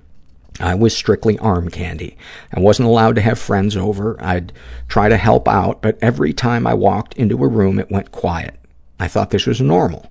Having six shotguns in your truck is normal. Seeing lights on the edge of the property and sending the dogs after them was normal. I cooked and cleaned and was very much passive. I was called emotionally unstable. Much older men made rape jokes and talked about murdering women in my presence. I couldn't ever be alone. I did everything I could for them to like me. I cooked breakfast and would bring it out for them, did all the cleaning and dishes. I'd even bring out meals, and often he would just say he wasn't hungry and go out somewhere else for lunch, all while having a full all uh, while having a full course load of university classes. I cried on my horseback every night before the sun set hoping nothing would happen to him. Then I'd crawl into bed with my dog and a rifle pointed at the staircase. I never shot a gun in my life. I'd never thought of my life as an option that could be taken away from me, but now it was an option. I lied to everyone in my life. One night I lost it completely. I had never felt anger like this before. I ran through the hundred-acre field and into the forest, I kept running till it got dark, and I heard people behind me. He was coming to get me. I left the next day. Thank you for sharing that. Wow. That was like a little movie.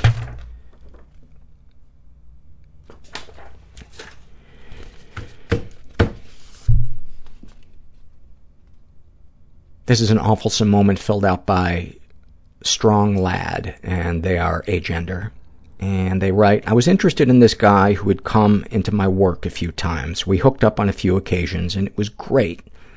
Then I went to visit my mom at her house, where I found a few pictures of my dad, who died when I was younger. I'd forgotten what he looked like, considering I didn't see him much when he was alive. And when I saw them, I realized the guy I had been casually dating looked exactly like my dad. It was the most horrifying and disgust-filled moment of my entire life. I made sure to avoid him as much as possible and occasionally also feel guilty about that. But the cool part is, is that your dad was such a powerful person. He was able to make you feel guilty from the grave. That is power. That is power. Thank you for sharing that. Uh, this is filled out by a guy who calls himself uh, Seizure-rific. And I'm just going to read um, a portion of this. He is uh, straight, in his 20s, raised in a slightly dysfunctional environment. Uh, I'd call it more than that. Um, oh, no, this I'm, I'm thinking of a different one. Um, but I do still want to read this one. Uh, ever been the victim of sexual abuse. Some stuff happened, but I don't know if it counts. My ex-girlfriend had anorexia and I believe was sexually abused herself, though she always evaded the subject without really sharing what happened to her. We were together for five years. I thought she was the love of my life. She was the first and still only girl I'd had sex with. A couple of years in, her sex drive dropped from insatiable to zero. It got to the point where I couldn't touch her without her having a very visceral reaction and pulling away. And that's not a euphemism. All of a sudden, I couldn't hold her hand without her looking like I'd burned her with a hot iron. After about a year of her having no desire to touch me in any way, it really started to hurt. It feels too stupid and base to talk about, which I assume is why no one does. It's so easy to come off as, oh, he's upset because he isn't getting pussy, boo-hoo. But it's true. Being rejected again and again by the person you love, it's painful. Anyway, that's all to say that's where I was coming from. The Saturday morning after spending the night with her, in bed. Nothing had happened, and first thing, she bolts out of bed, tells me there's a class at the gym she wants to get to and that she has to go. I want her to stay in bed with me a little longer, and to my pretty huge surprise, she comes back. She gets on top of me and starts having sex with me with what I thought in the moment was passion, until she looks me in the eye and very condescendingly says, are you done? I didn't know what to say. I couldn't say anything. I stuttered out something about how if she wanted me to leave, I could, and then I did. It wasn't until after probably months, maybe a year after, until I could really make sense of it. She decided that I was pouting, that she'd appease me to get me out as quickly as possible, and then she would shame me for being so needy.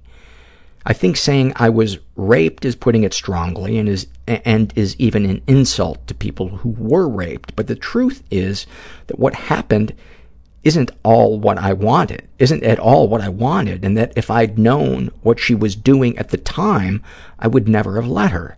Thinking about it now still makes me tear up and feel so stupid and pathetic and worthless, which I guess is what she was going for. I'd be shocked if she even remembered that morning, much less has any idea she might have done something wrong, but I wish she could know that I still think about it and that it fucking hurts. Thank you for that. Um, that's why I think the, the, this is such an important topic because there's so much, there's so much gray area in here, and ultimately what matters is how it affected us, how we felt, and is it still affecting us, and then what can we do for ourselves. Uh, darkest thoughts, it had always been a fantasy of mine since childhood that something like this would happen, that my brain cyst would fill back up, that I'd spend a month in the hospital with whomever I thought at the time wasn't showing me enough that they loved me.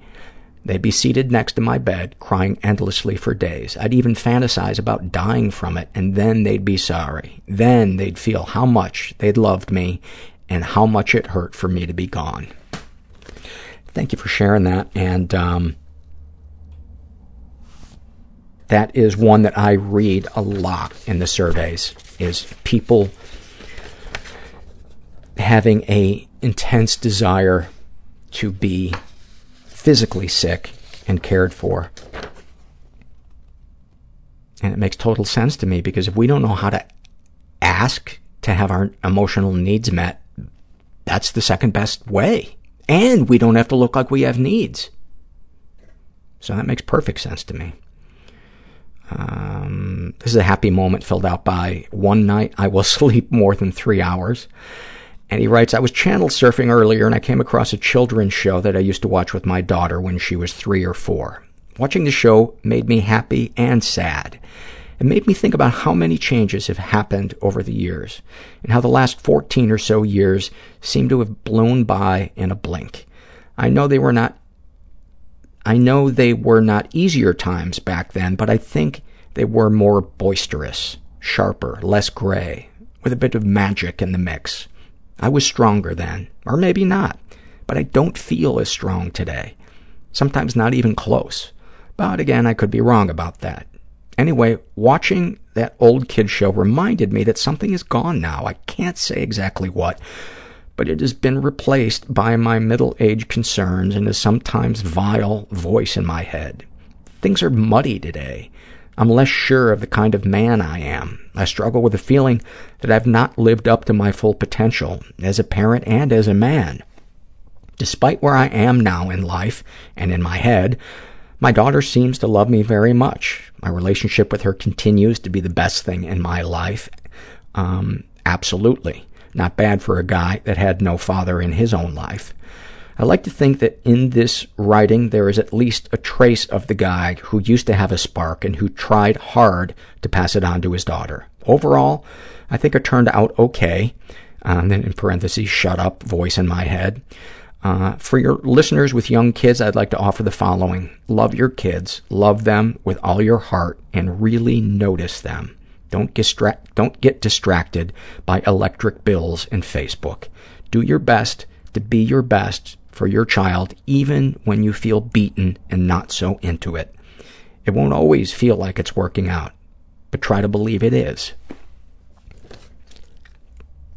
That was beautiful. Thank you for sharing that. And I don't know you personally, but you sound you seem like a a kind of a person I would want to be friends with. Um, introspective and uh, humble and uh, and trying to be a present conscious parent. This is a shame and secret survey filled out by Hot Shit, and I'm just going to read one part of it. Um, she's never been uh, sexually abused, physically abused, or emotionally abused, raised in a slightly dysfunctional environment, and she's uh, in her 30s. Darkest secrets. I have OCD and disordered eating. I can't eat dairy while I'm on my period because it makes me sick. However, that doesn't stop me from eating the cheesiest things possible while on my period because I actually enjoy the pain it causes. All day at work, I think about getting off work and going home to eat two frozen burritos with a mound of cheese on top and then spend an hour or so doubled over with stomach cramps while sitting on the toilet toilet with violent diarrhea. After I eat, I excitedly wait for the cramps to start, and then I dash off to the bathroom. I'm a sweaty, exhausted heap when I'm done, and I feel like I've given birth. I then shower, go to bed, and sleep like a baby. Lather, rinse, repeat every month.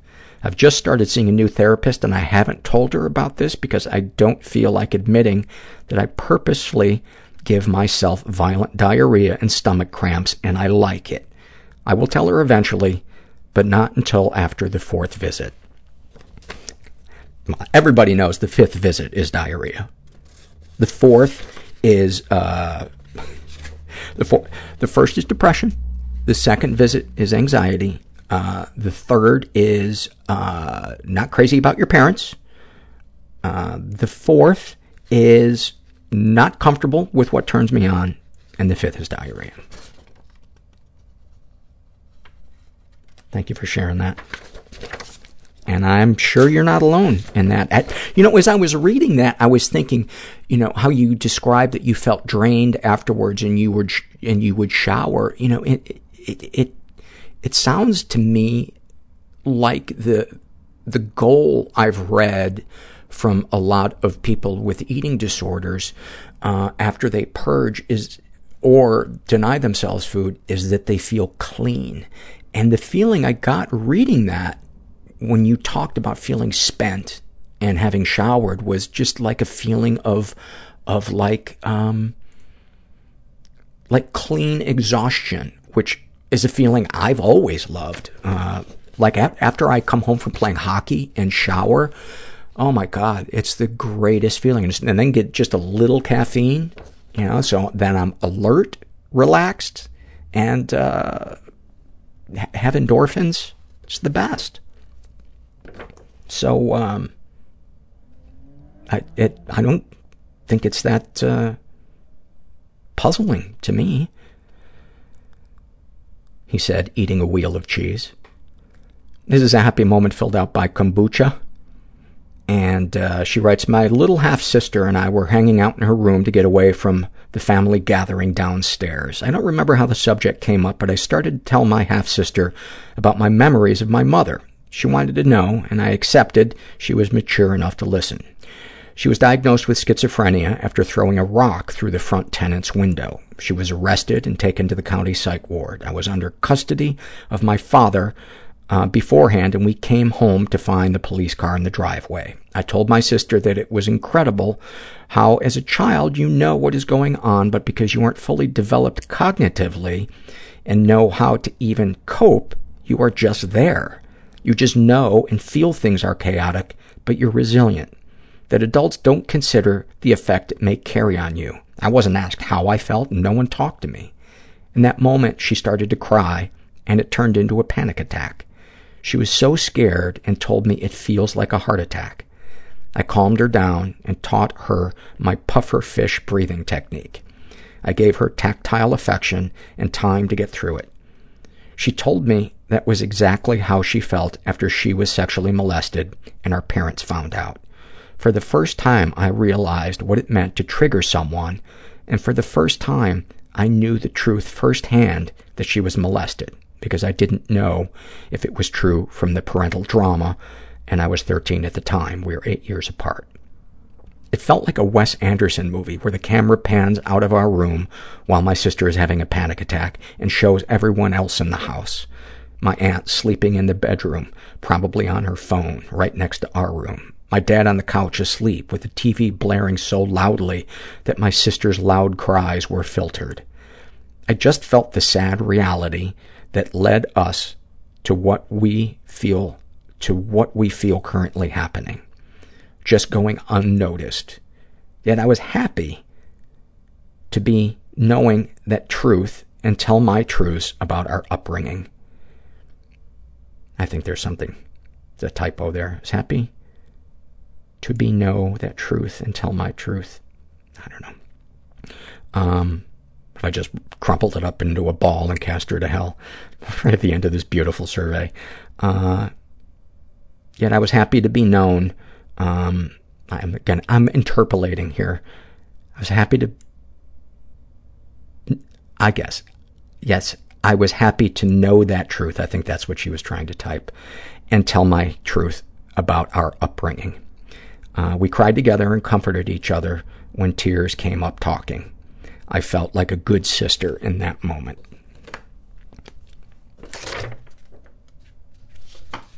It was lovely and uh, fuck your autocorrect.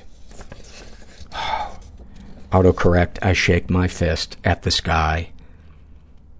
You are this show's worst enemy. You are worse than mean DJ voice, autocorrect. The the amount of improvising you make me do while I am reading a survey. You guys can't hear it sometimes, but so many times I'm reading a sentence where it's autocorrect has put in a word that is clearly not supposed to be there, and I am just sometimes able to th- guess what it is on the fly and keep going. But, um, yeah, fuck you, autocorrect. This is a shame and secret survey filled out by a woman who calls herself I am already nervous. And um, she is in her 20s, raised in a slightly dysfunctional environment. Uh, ever been the victim of sexual abuse? Some stuff happened, but I don't know if it counts.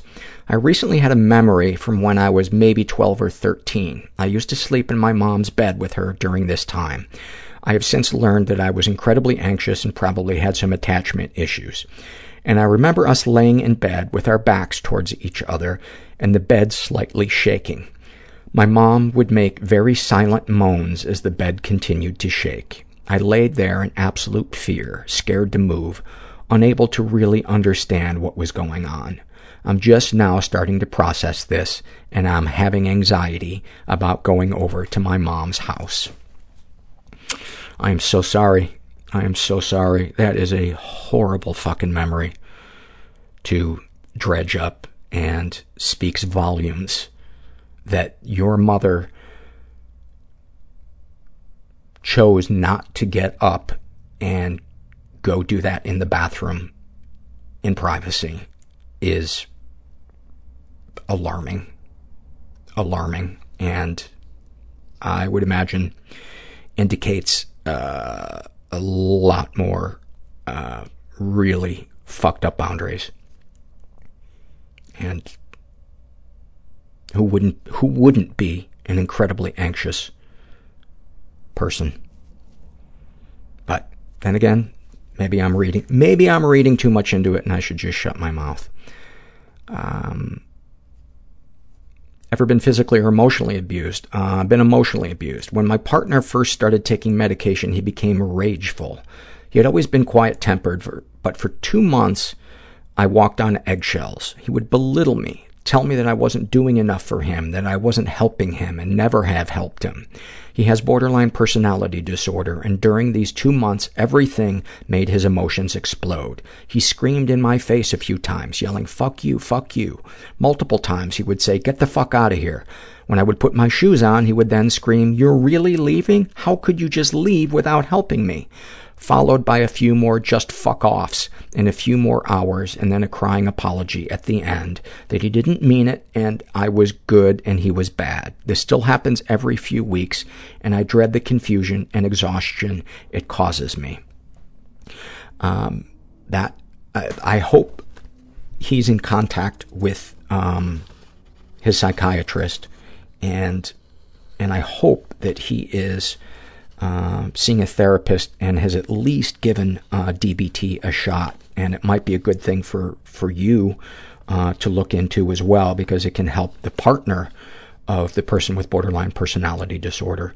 It can help them not only understand what, what their partner's going through, but help you both communicate to each other in a way that um, minimizes the, the drama and um, helps the communication be maximized in a diplomatic and uh, hopefully loving diplomatic way. Uh, I think I said diplomatic twice. I don't give a fuck. I'm on a tear. I'm crazy. That's how I, how I, I'm thumbing my nose at 2017 is I'm going to say diplomatic twice when I say it. Diplomatic. See?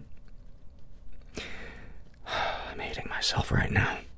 I just, I'm so in my head about that What are your deep, deepest, darkest thoughts? I feel so awful writing this, but when I worked with sexual assault survivors, I would sometimes become aroused when they told me about what happened to them. I feel so much shame for this, and even typing this makes me feel creepy. You are not the only one who experiences uh, that feeling. I know many survivors who experience that too. So stop blaming yourself. It's no, no comment on your ethics or morality. It's just a physical reaction. Darkest secrets. I once ate out of the garbage can during a binge. Sometimes I find this funny as it was six years ago, but I wouldn't dare tell anyone about it. Uh, Sexual fantasy is most powerful to you. I fantasize about having a threesome with two men. Something about being touched everywhere and being desired is a huge turn-on for me. I also fantasize about being fucked extremely hard from behind and men being incredibly rough with me, such as pushing me up against a wall or tying me up and squeezing my breasts hard. I feel decently liberated sharing this. Awesome. I love when people embrace what turns them on assuming it's consensual and honest. Uh, what, if anything, would you like to say to someone you haven't been able to? I'd tell my dad that he did an amazing job as a single father. He gave me and my brother the best he could with what he had, having movie nights with us, going to the bowling alley often, playing video games with us, and feeding us the cake he proudly made the night before for breakfast. I would tell him that I really appreciate that he spontaneously brought me home a guitar and amp when I was 14 and paid for lessons. I tell him I appreciate him in small bits, but I always feel like I'm going to cry when I do. He tried incredibly hard to help me with my eating disorder when I told him about it, making me breakfast each morning that I would just pick at and doing research about fish oil and protein powder in an attempt for me to gain weight and become healthy. But I know if I did cry, he would understand because he's helped me through so many crying spells and panic attacks. That's really, really sweet. That's really, really sweet. And you know, you know, I've talked about how I cut contact with my mom a long while back, and you know, one of the hardest things about cutting contact with a parent is there's usually there are very few parents where the relationship was all bad and and my relationship with my mom, it was not all bad. That's what made it so hard to cut contact. And when I was reading this, I remembered when my mom, uh, when I was 14, um, she brought my, bought my brother and I, uh, a guitar and, um, bought us lessons, a guitar and an amp. And Um, I stuck with it, and uh, I don't think my brother cared for it much, but it, I play guitar to this day and love playing it. It's one of my favorite things to do, and it's a painful memory to know that I have to choose to not have a relationship with her because I don't know how to do it in a way that is healthy for me and that I that that is the same person that brought such great things into my life as well. It's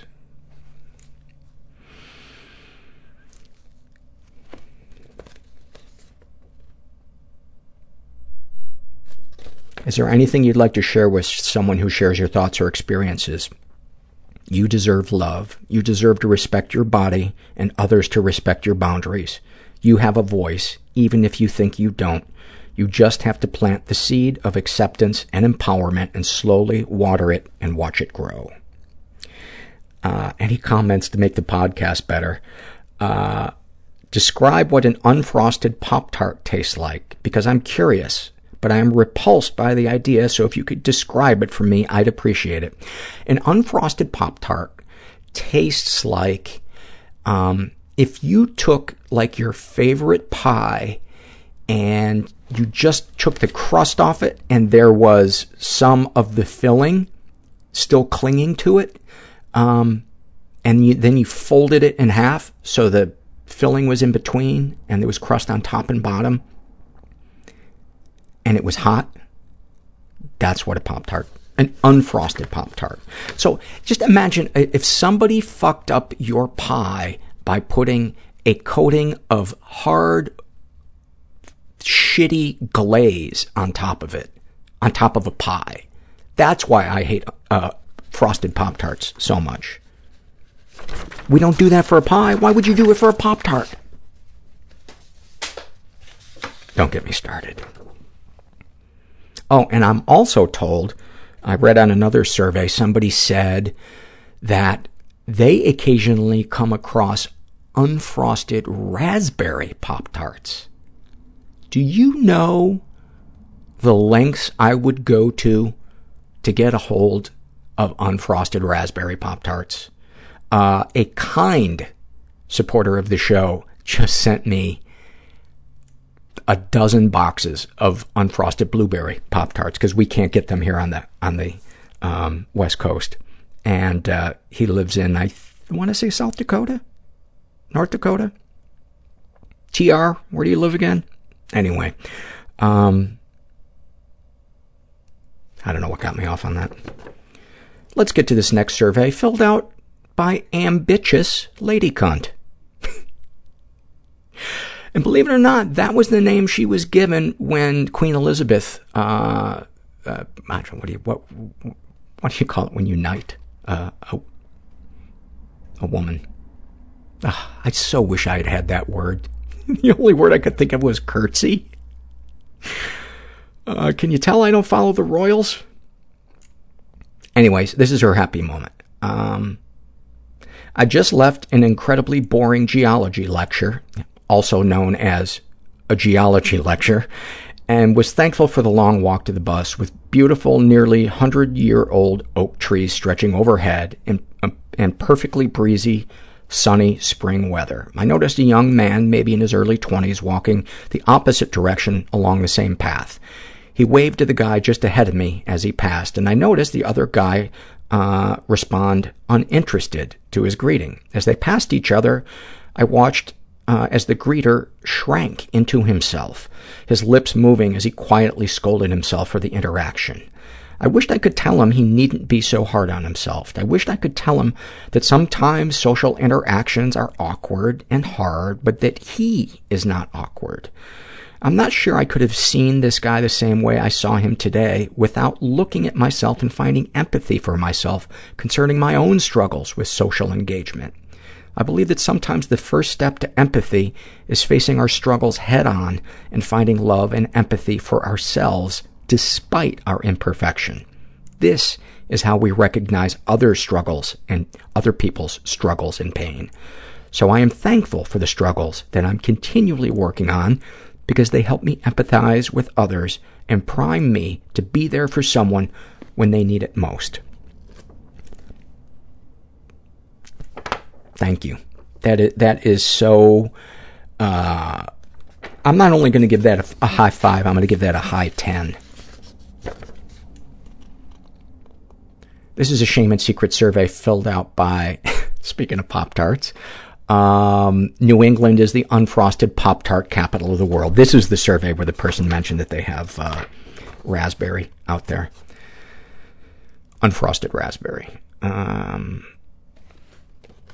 they are female, bisexual. She's in her 40s, raised in a stable and safe environment. Uh, ever been the victim of sexual abuse? Yes, and I never reported it. I was lured into a, quote, relationship with a 27-year-old man when I was 14. He convinced me to give up my virginity, claiming it was the only way I could prove I loved him. He made comments all the time that made me feel very mature and grown up, but convinced me that we must keep it quiet because people wouldn't understand or condone our love. Of course, when I became an adult, I realized that he was just a pedophile and didn't want to get caught. When he was through with me, he, quote, gave me to his friend. He said that I was ruined for boys my age, that I was sexually developed beyond what they could give me, and that his friend would, quote, take care of me. He had moved on to another younger teenager, of course. I stayed in a relationship with this friend until I was about 16, then realized some of what was going on. They secretly recorded a lot of what happened. A couple of times they, quote, surprised me with other participants, other friends of theirs who wanted in on the action. They all lived in a seedy apartment complex. I come from an upper-middle-class family and didn't understand the dynamic. Eventually, I realized that this was dangerous, not to mention gross, and I stopped hanging around with them. I started having many self-destructive thoughts around, uh, around the time I stopped associating with these people. I felt the worst kind of self-loathing and started cycling through horrible bouts of food and pleasure deprivation, followed by episodes of, episodes of binge eating reckless casual sex, and endless porn. I am much better now and have largely stopped the self-hatred, but I still go through times occasionally where I am feeling stressed, lonely, angry, stupid, ugly, fat, and I start to slip into self-destruction again. Like I'm 16 again, and all I'm good for is to be passed around for others, uh, around to satisfy others. Darkest thoughts. I think about wrecking the life of the man who convinced me to give up my virginity. I know some of his family and run into them sometimes as I still live in the same community. I want to ask them if he is still a pedophile. I want to tell them that when I was 14, he thought it was okay to pass me around amongst his friends, and when I got too old for him, he moved on to a 13-year-old. I won't say any of these things because I'm afraid to open that can of worms. I hate myself for staying quiet because I wonder how many he has abused since me. Darkest secrets. I have willingly participated in gangbangs, orgies, and wife swapping. I have had sex with married men whose, lo- whose wives I was good friends with. All of these things I have done as an adult, not an impressionable teenager. I sought therapy after a time, and I no longer participate in any of this, but I feel so guilty. I am still very close to one of the women whose husband I had sex with. She doesn't know. I am terrified she will find out someday and I will lose her, but I know I deserve it. You know, as I'm reading this, I'm thinking the most important thing, though, is you sought what you had control over, which was to ask for help.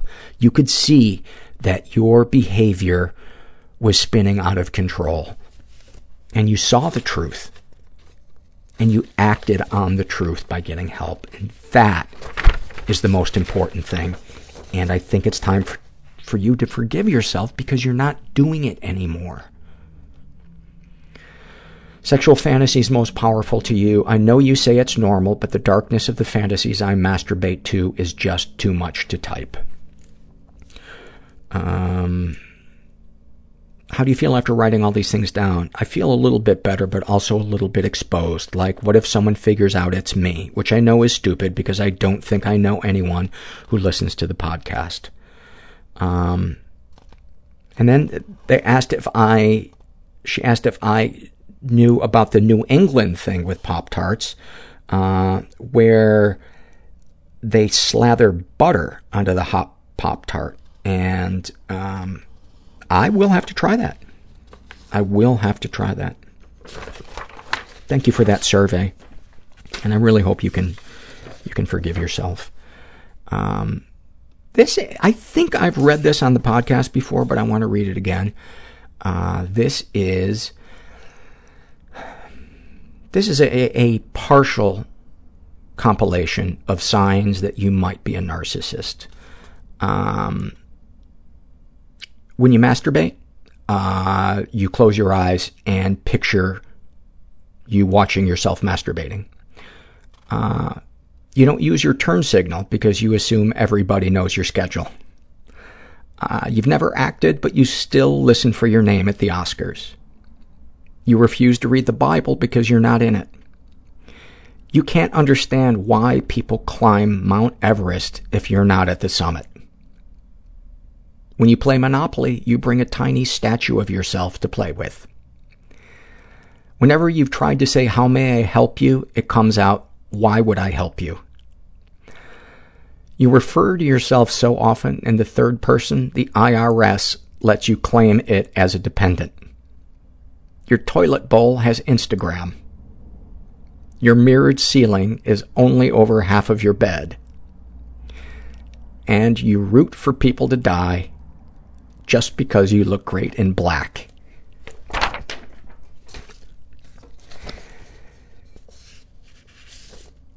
This is a Shame and Secret survey, and um, I want to read.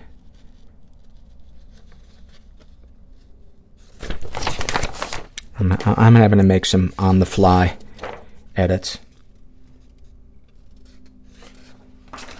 This is a Shame and Secret survey filled out by um, Kix, K-I-X. And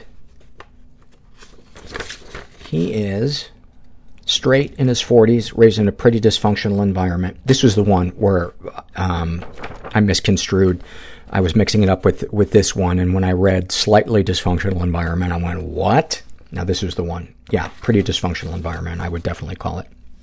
Never been sexually abused, but he's been emotionally abused. And he writes, My father was career Army and served as a drill sergeant during the big escalations of the Vietnam War. By all reports, he was an outstanding drill sergeant because of his innate ability to read people and find their weak points. Unfortunately, instead of treating my older brother and me like his sons, he treated us like recruits. It makes for some funny stories, such as how we used to pray uh, that my mother would wake us instead of him. At 6.30 a.m. on school days, she would turn on the hall light and stand in the doorway of our shared bedroom talking to us until we woke up. My father, on the other hand, would throw the door open, turn on the lights, kick our small metal trash can across the room, and announce, I don't hear the pitter-patter of little feet. Yeah, and it was at 4 a.m. On any day he decided he wanted to do that. He would have us doing chores before school, often before the sun was up. Sometimes he would have us raking the pine needles in the yard by flashlight. He would make us clean the dog crap out of the backyard, and then he would insist that we practice our hand-to-hand self-defense, which he began teaching us when we were three. Uh, he thought it was he thought of it as a great way to do two things at once. One, teach us how to handle ourselves in a fight, and two, teach us to be thorough in whatever job we were given. Getting tossed into a pile of dog shit is an effective lesson, especially when he made us go to school without changing our clothes as a consequence.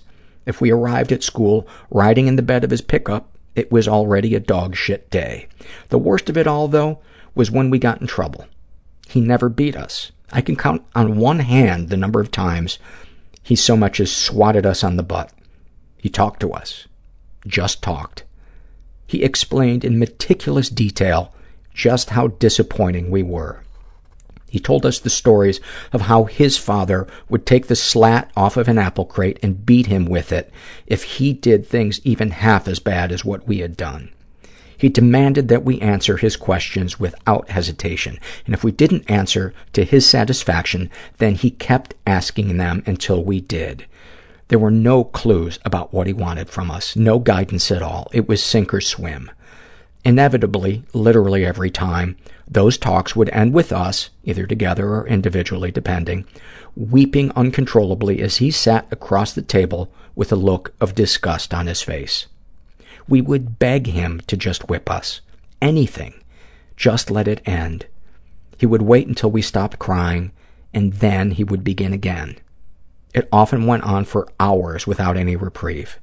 My brother, my mother, and I all knew that whoever was across the kitchen table from him was on his own, and no one dared interrupt.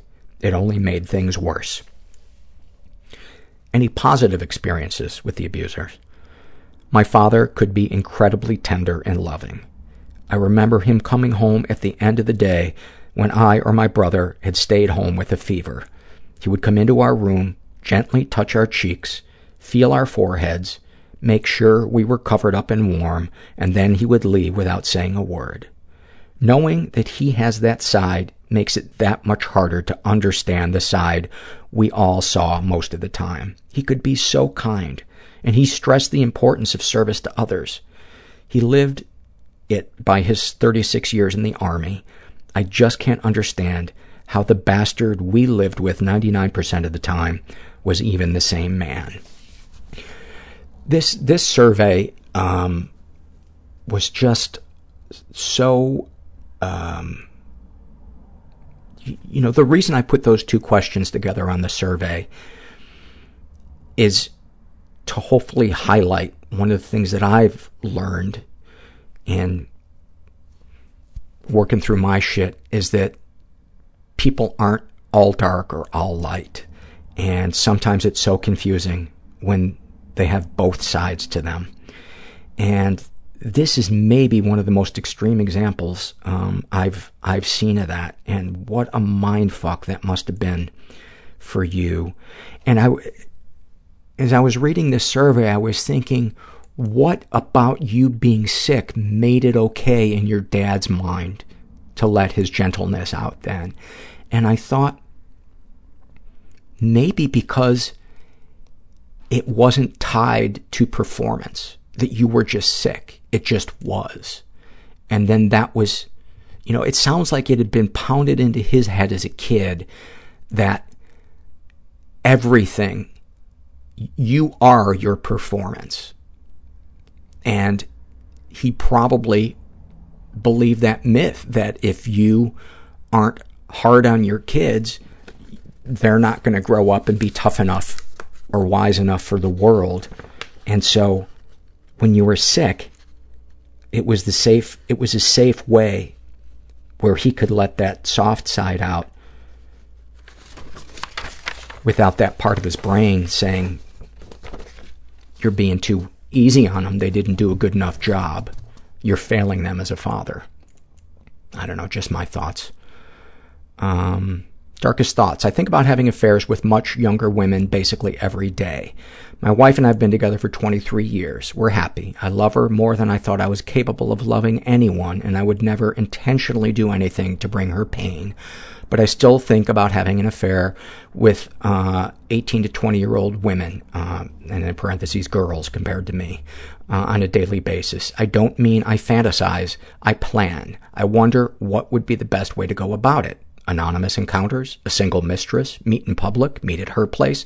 How do I pay for things? What would a woman that age, what would a woman that age see as motivation to fuck a 47-year-old man?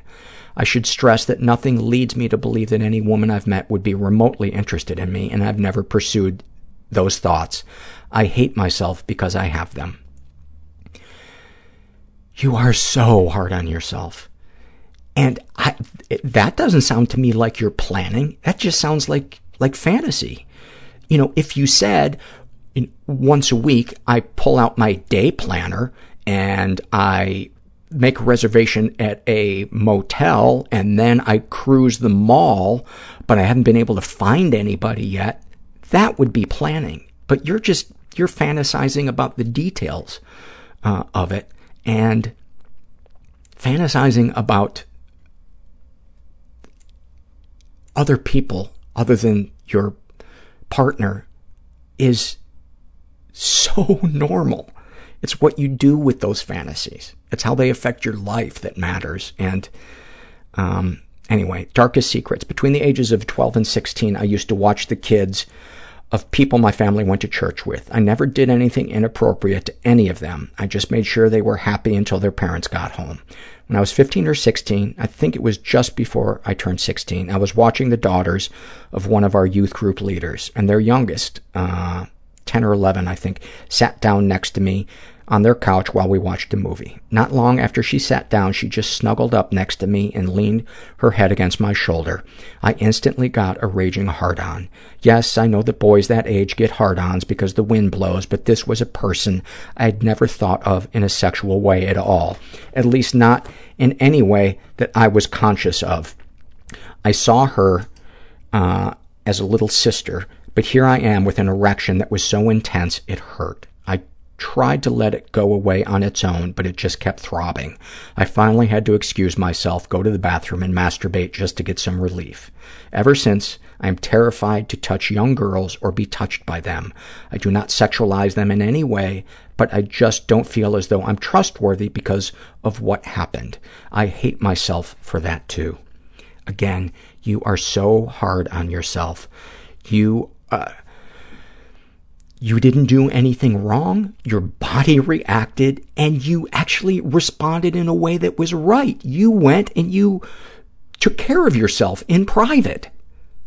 That's that the top of the list of choices of what to do. Then you came back and you were present and situation solved. Don't ever blame your body for reacting. It's what we do with the feelings that matter. And you, you sound like such a decent, responsible, self-reflective, beautiful man. Uh, sexual fantasies most powerful to you. Uh, a lithe 18-year-old girl riding me is a recurrent fantasy I've had for years. It's pretty tame compared to most, but I am intensely ashamed of it. This is the first time I've shared it. Uh, let go of the shame. What, if anything, would you like to say to someone you haven't been able to? I would like to tell my high school friend, Scott, who uh, one late night professed his love for me and offered to blow me, that my silence and withdrawal wasn't meant to be shaming to him. I was an emotionally immature kid from a dysfunctional family, as was he, who didn't know how to handle it.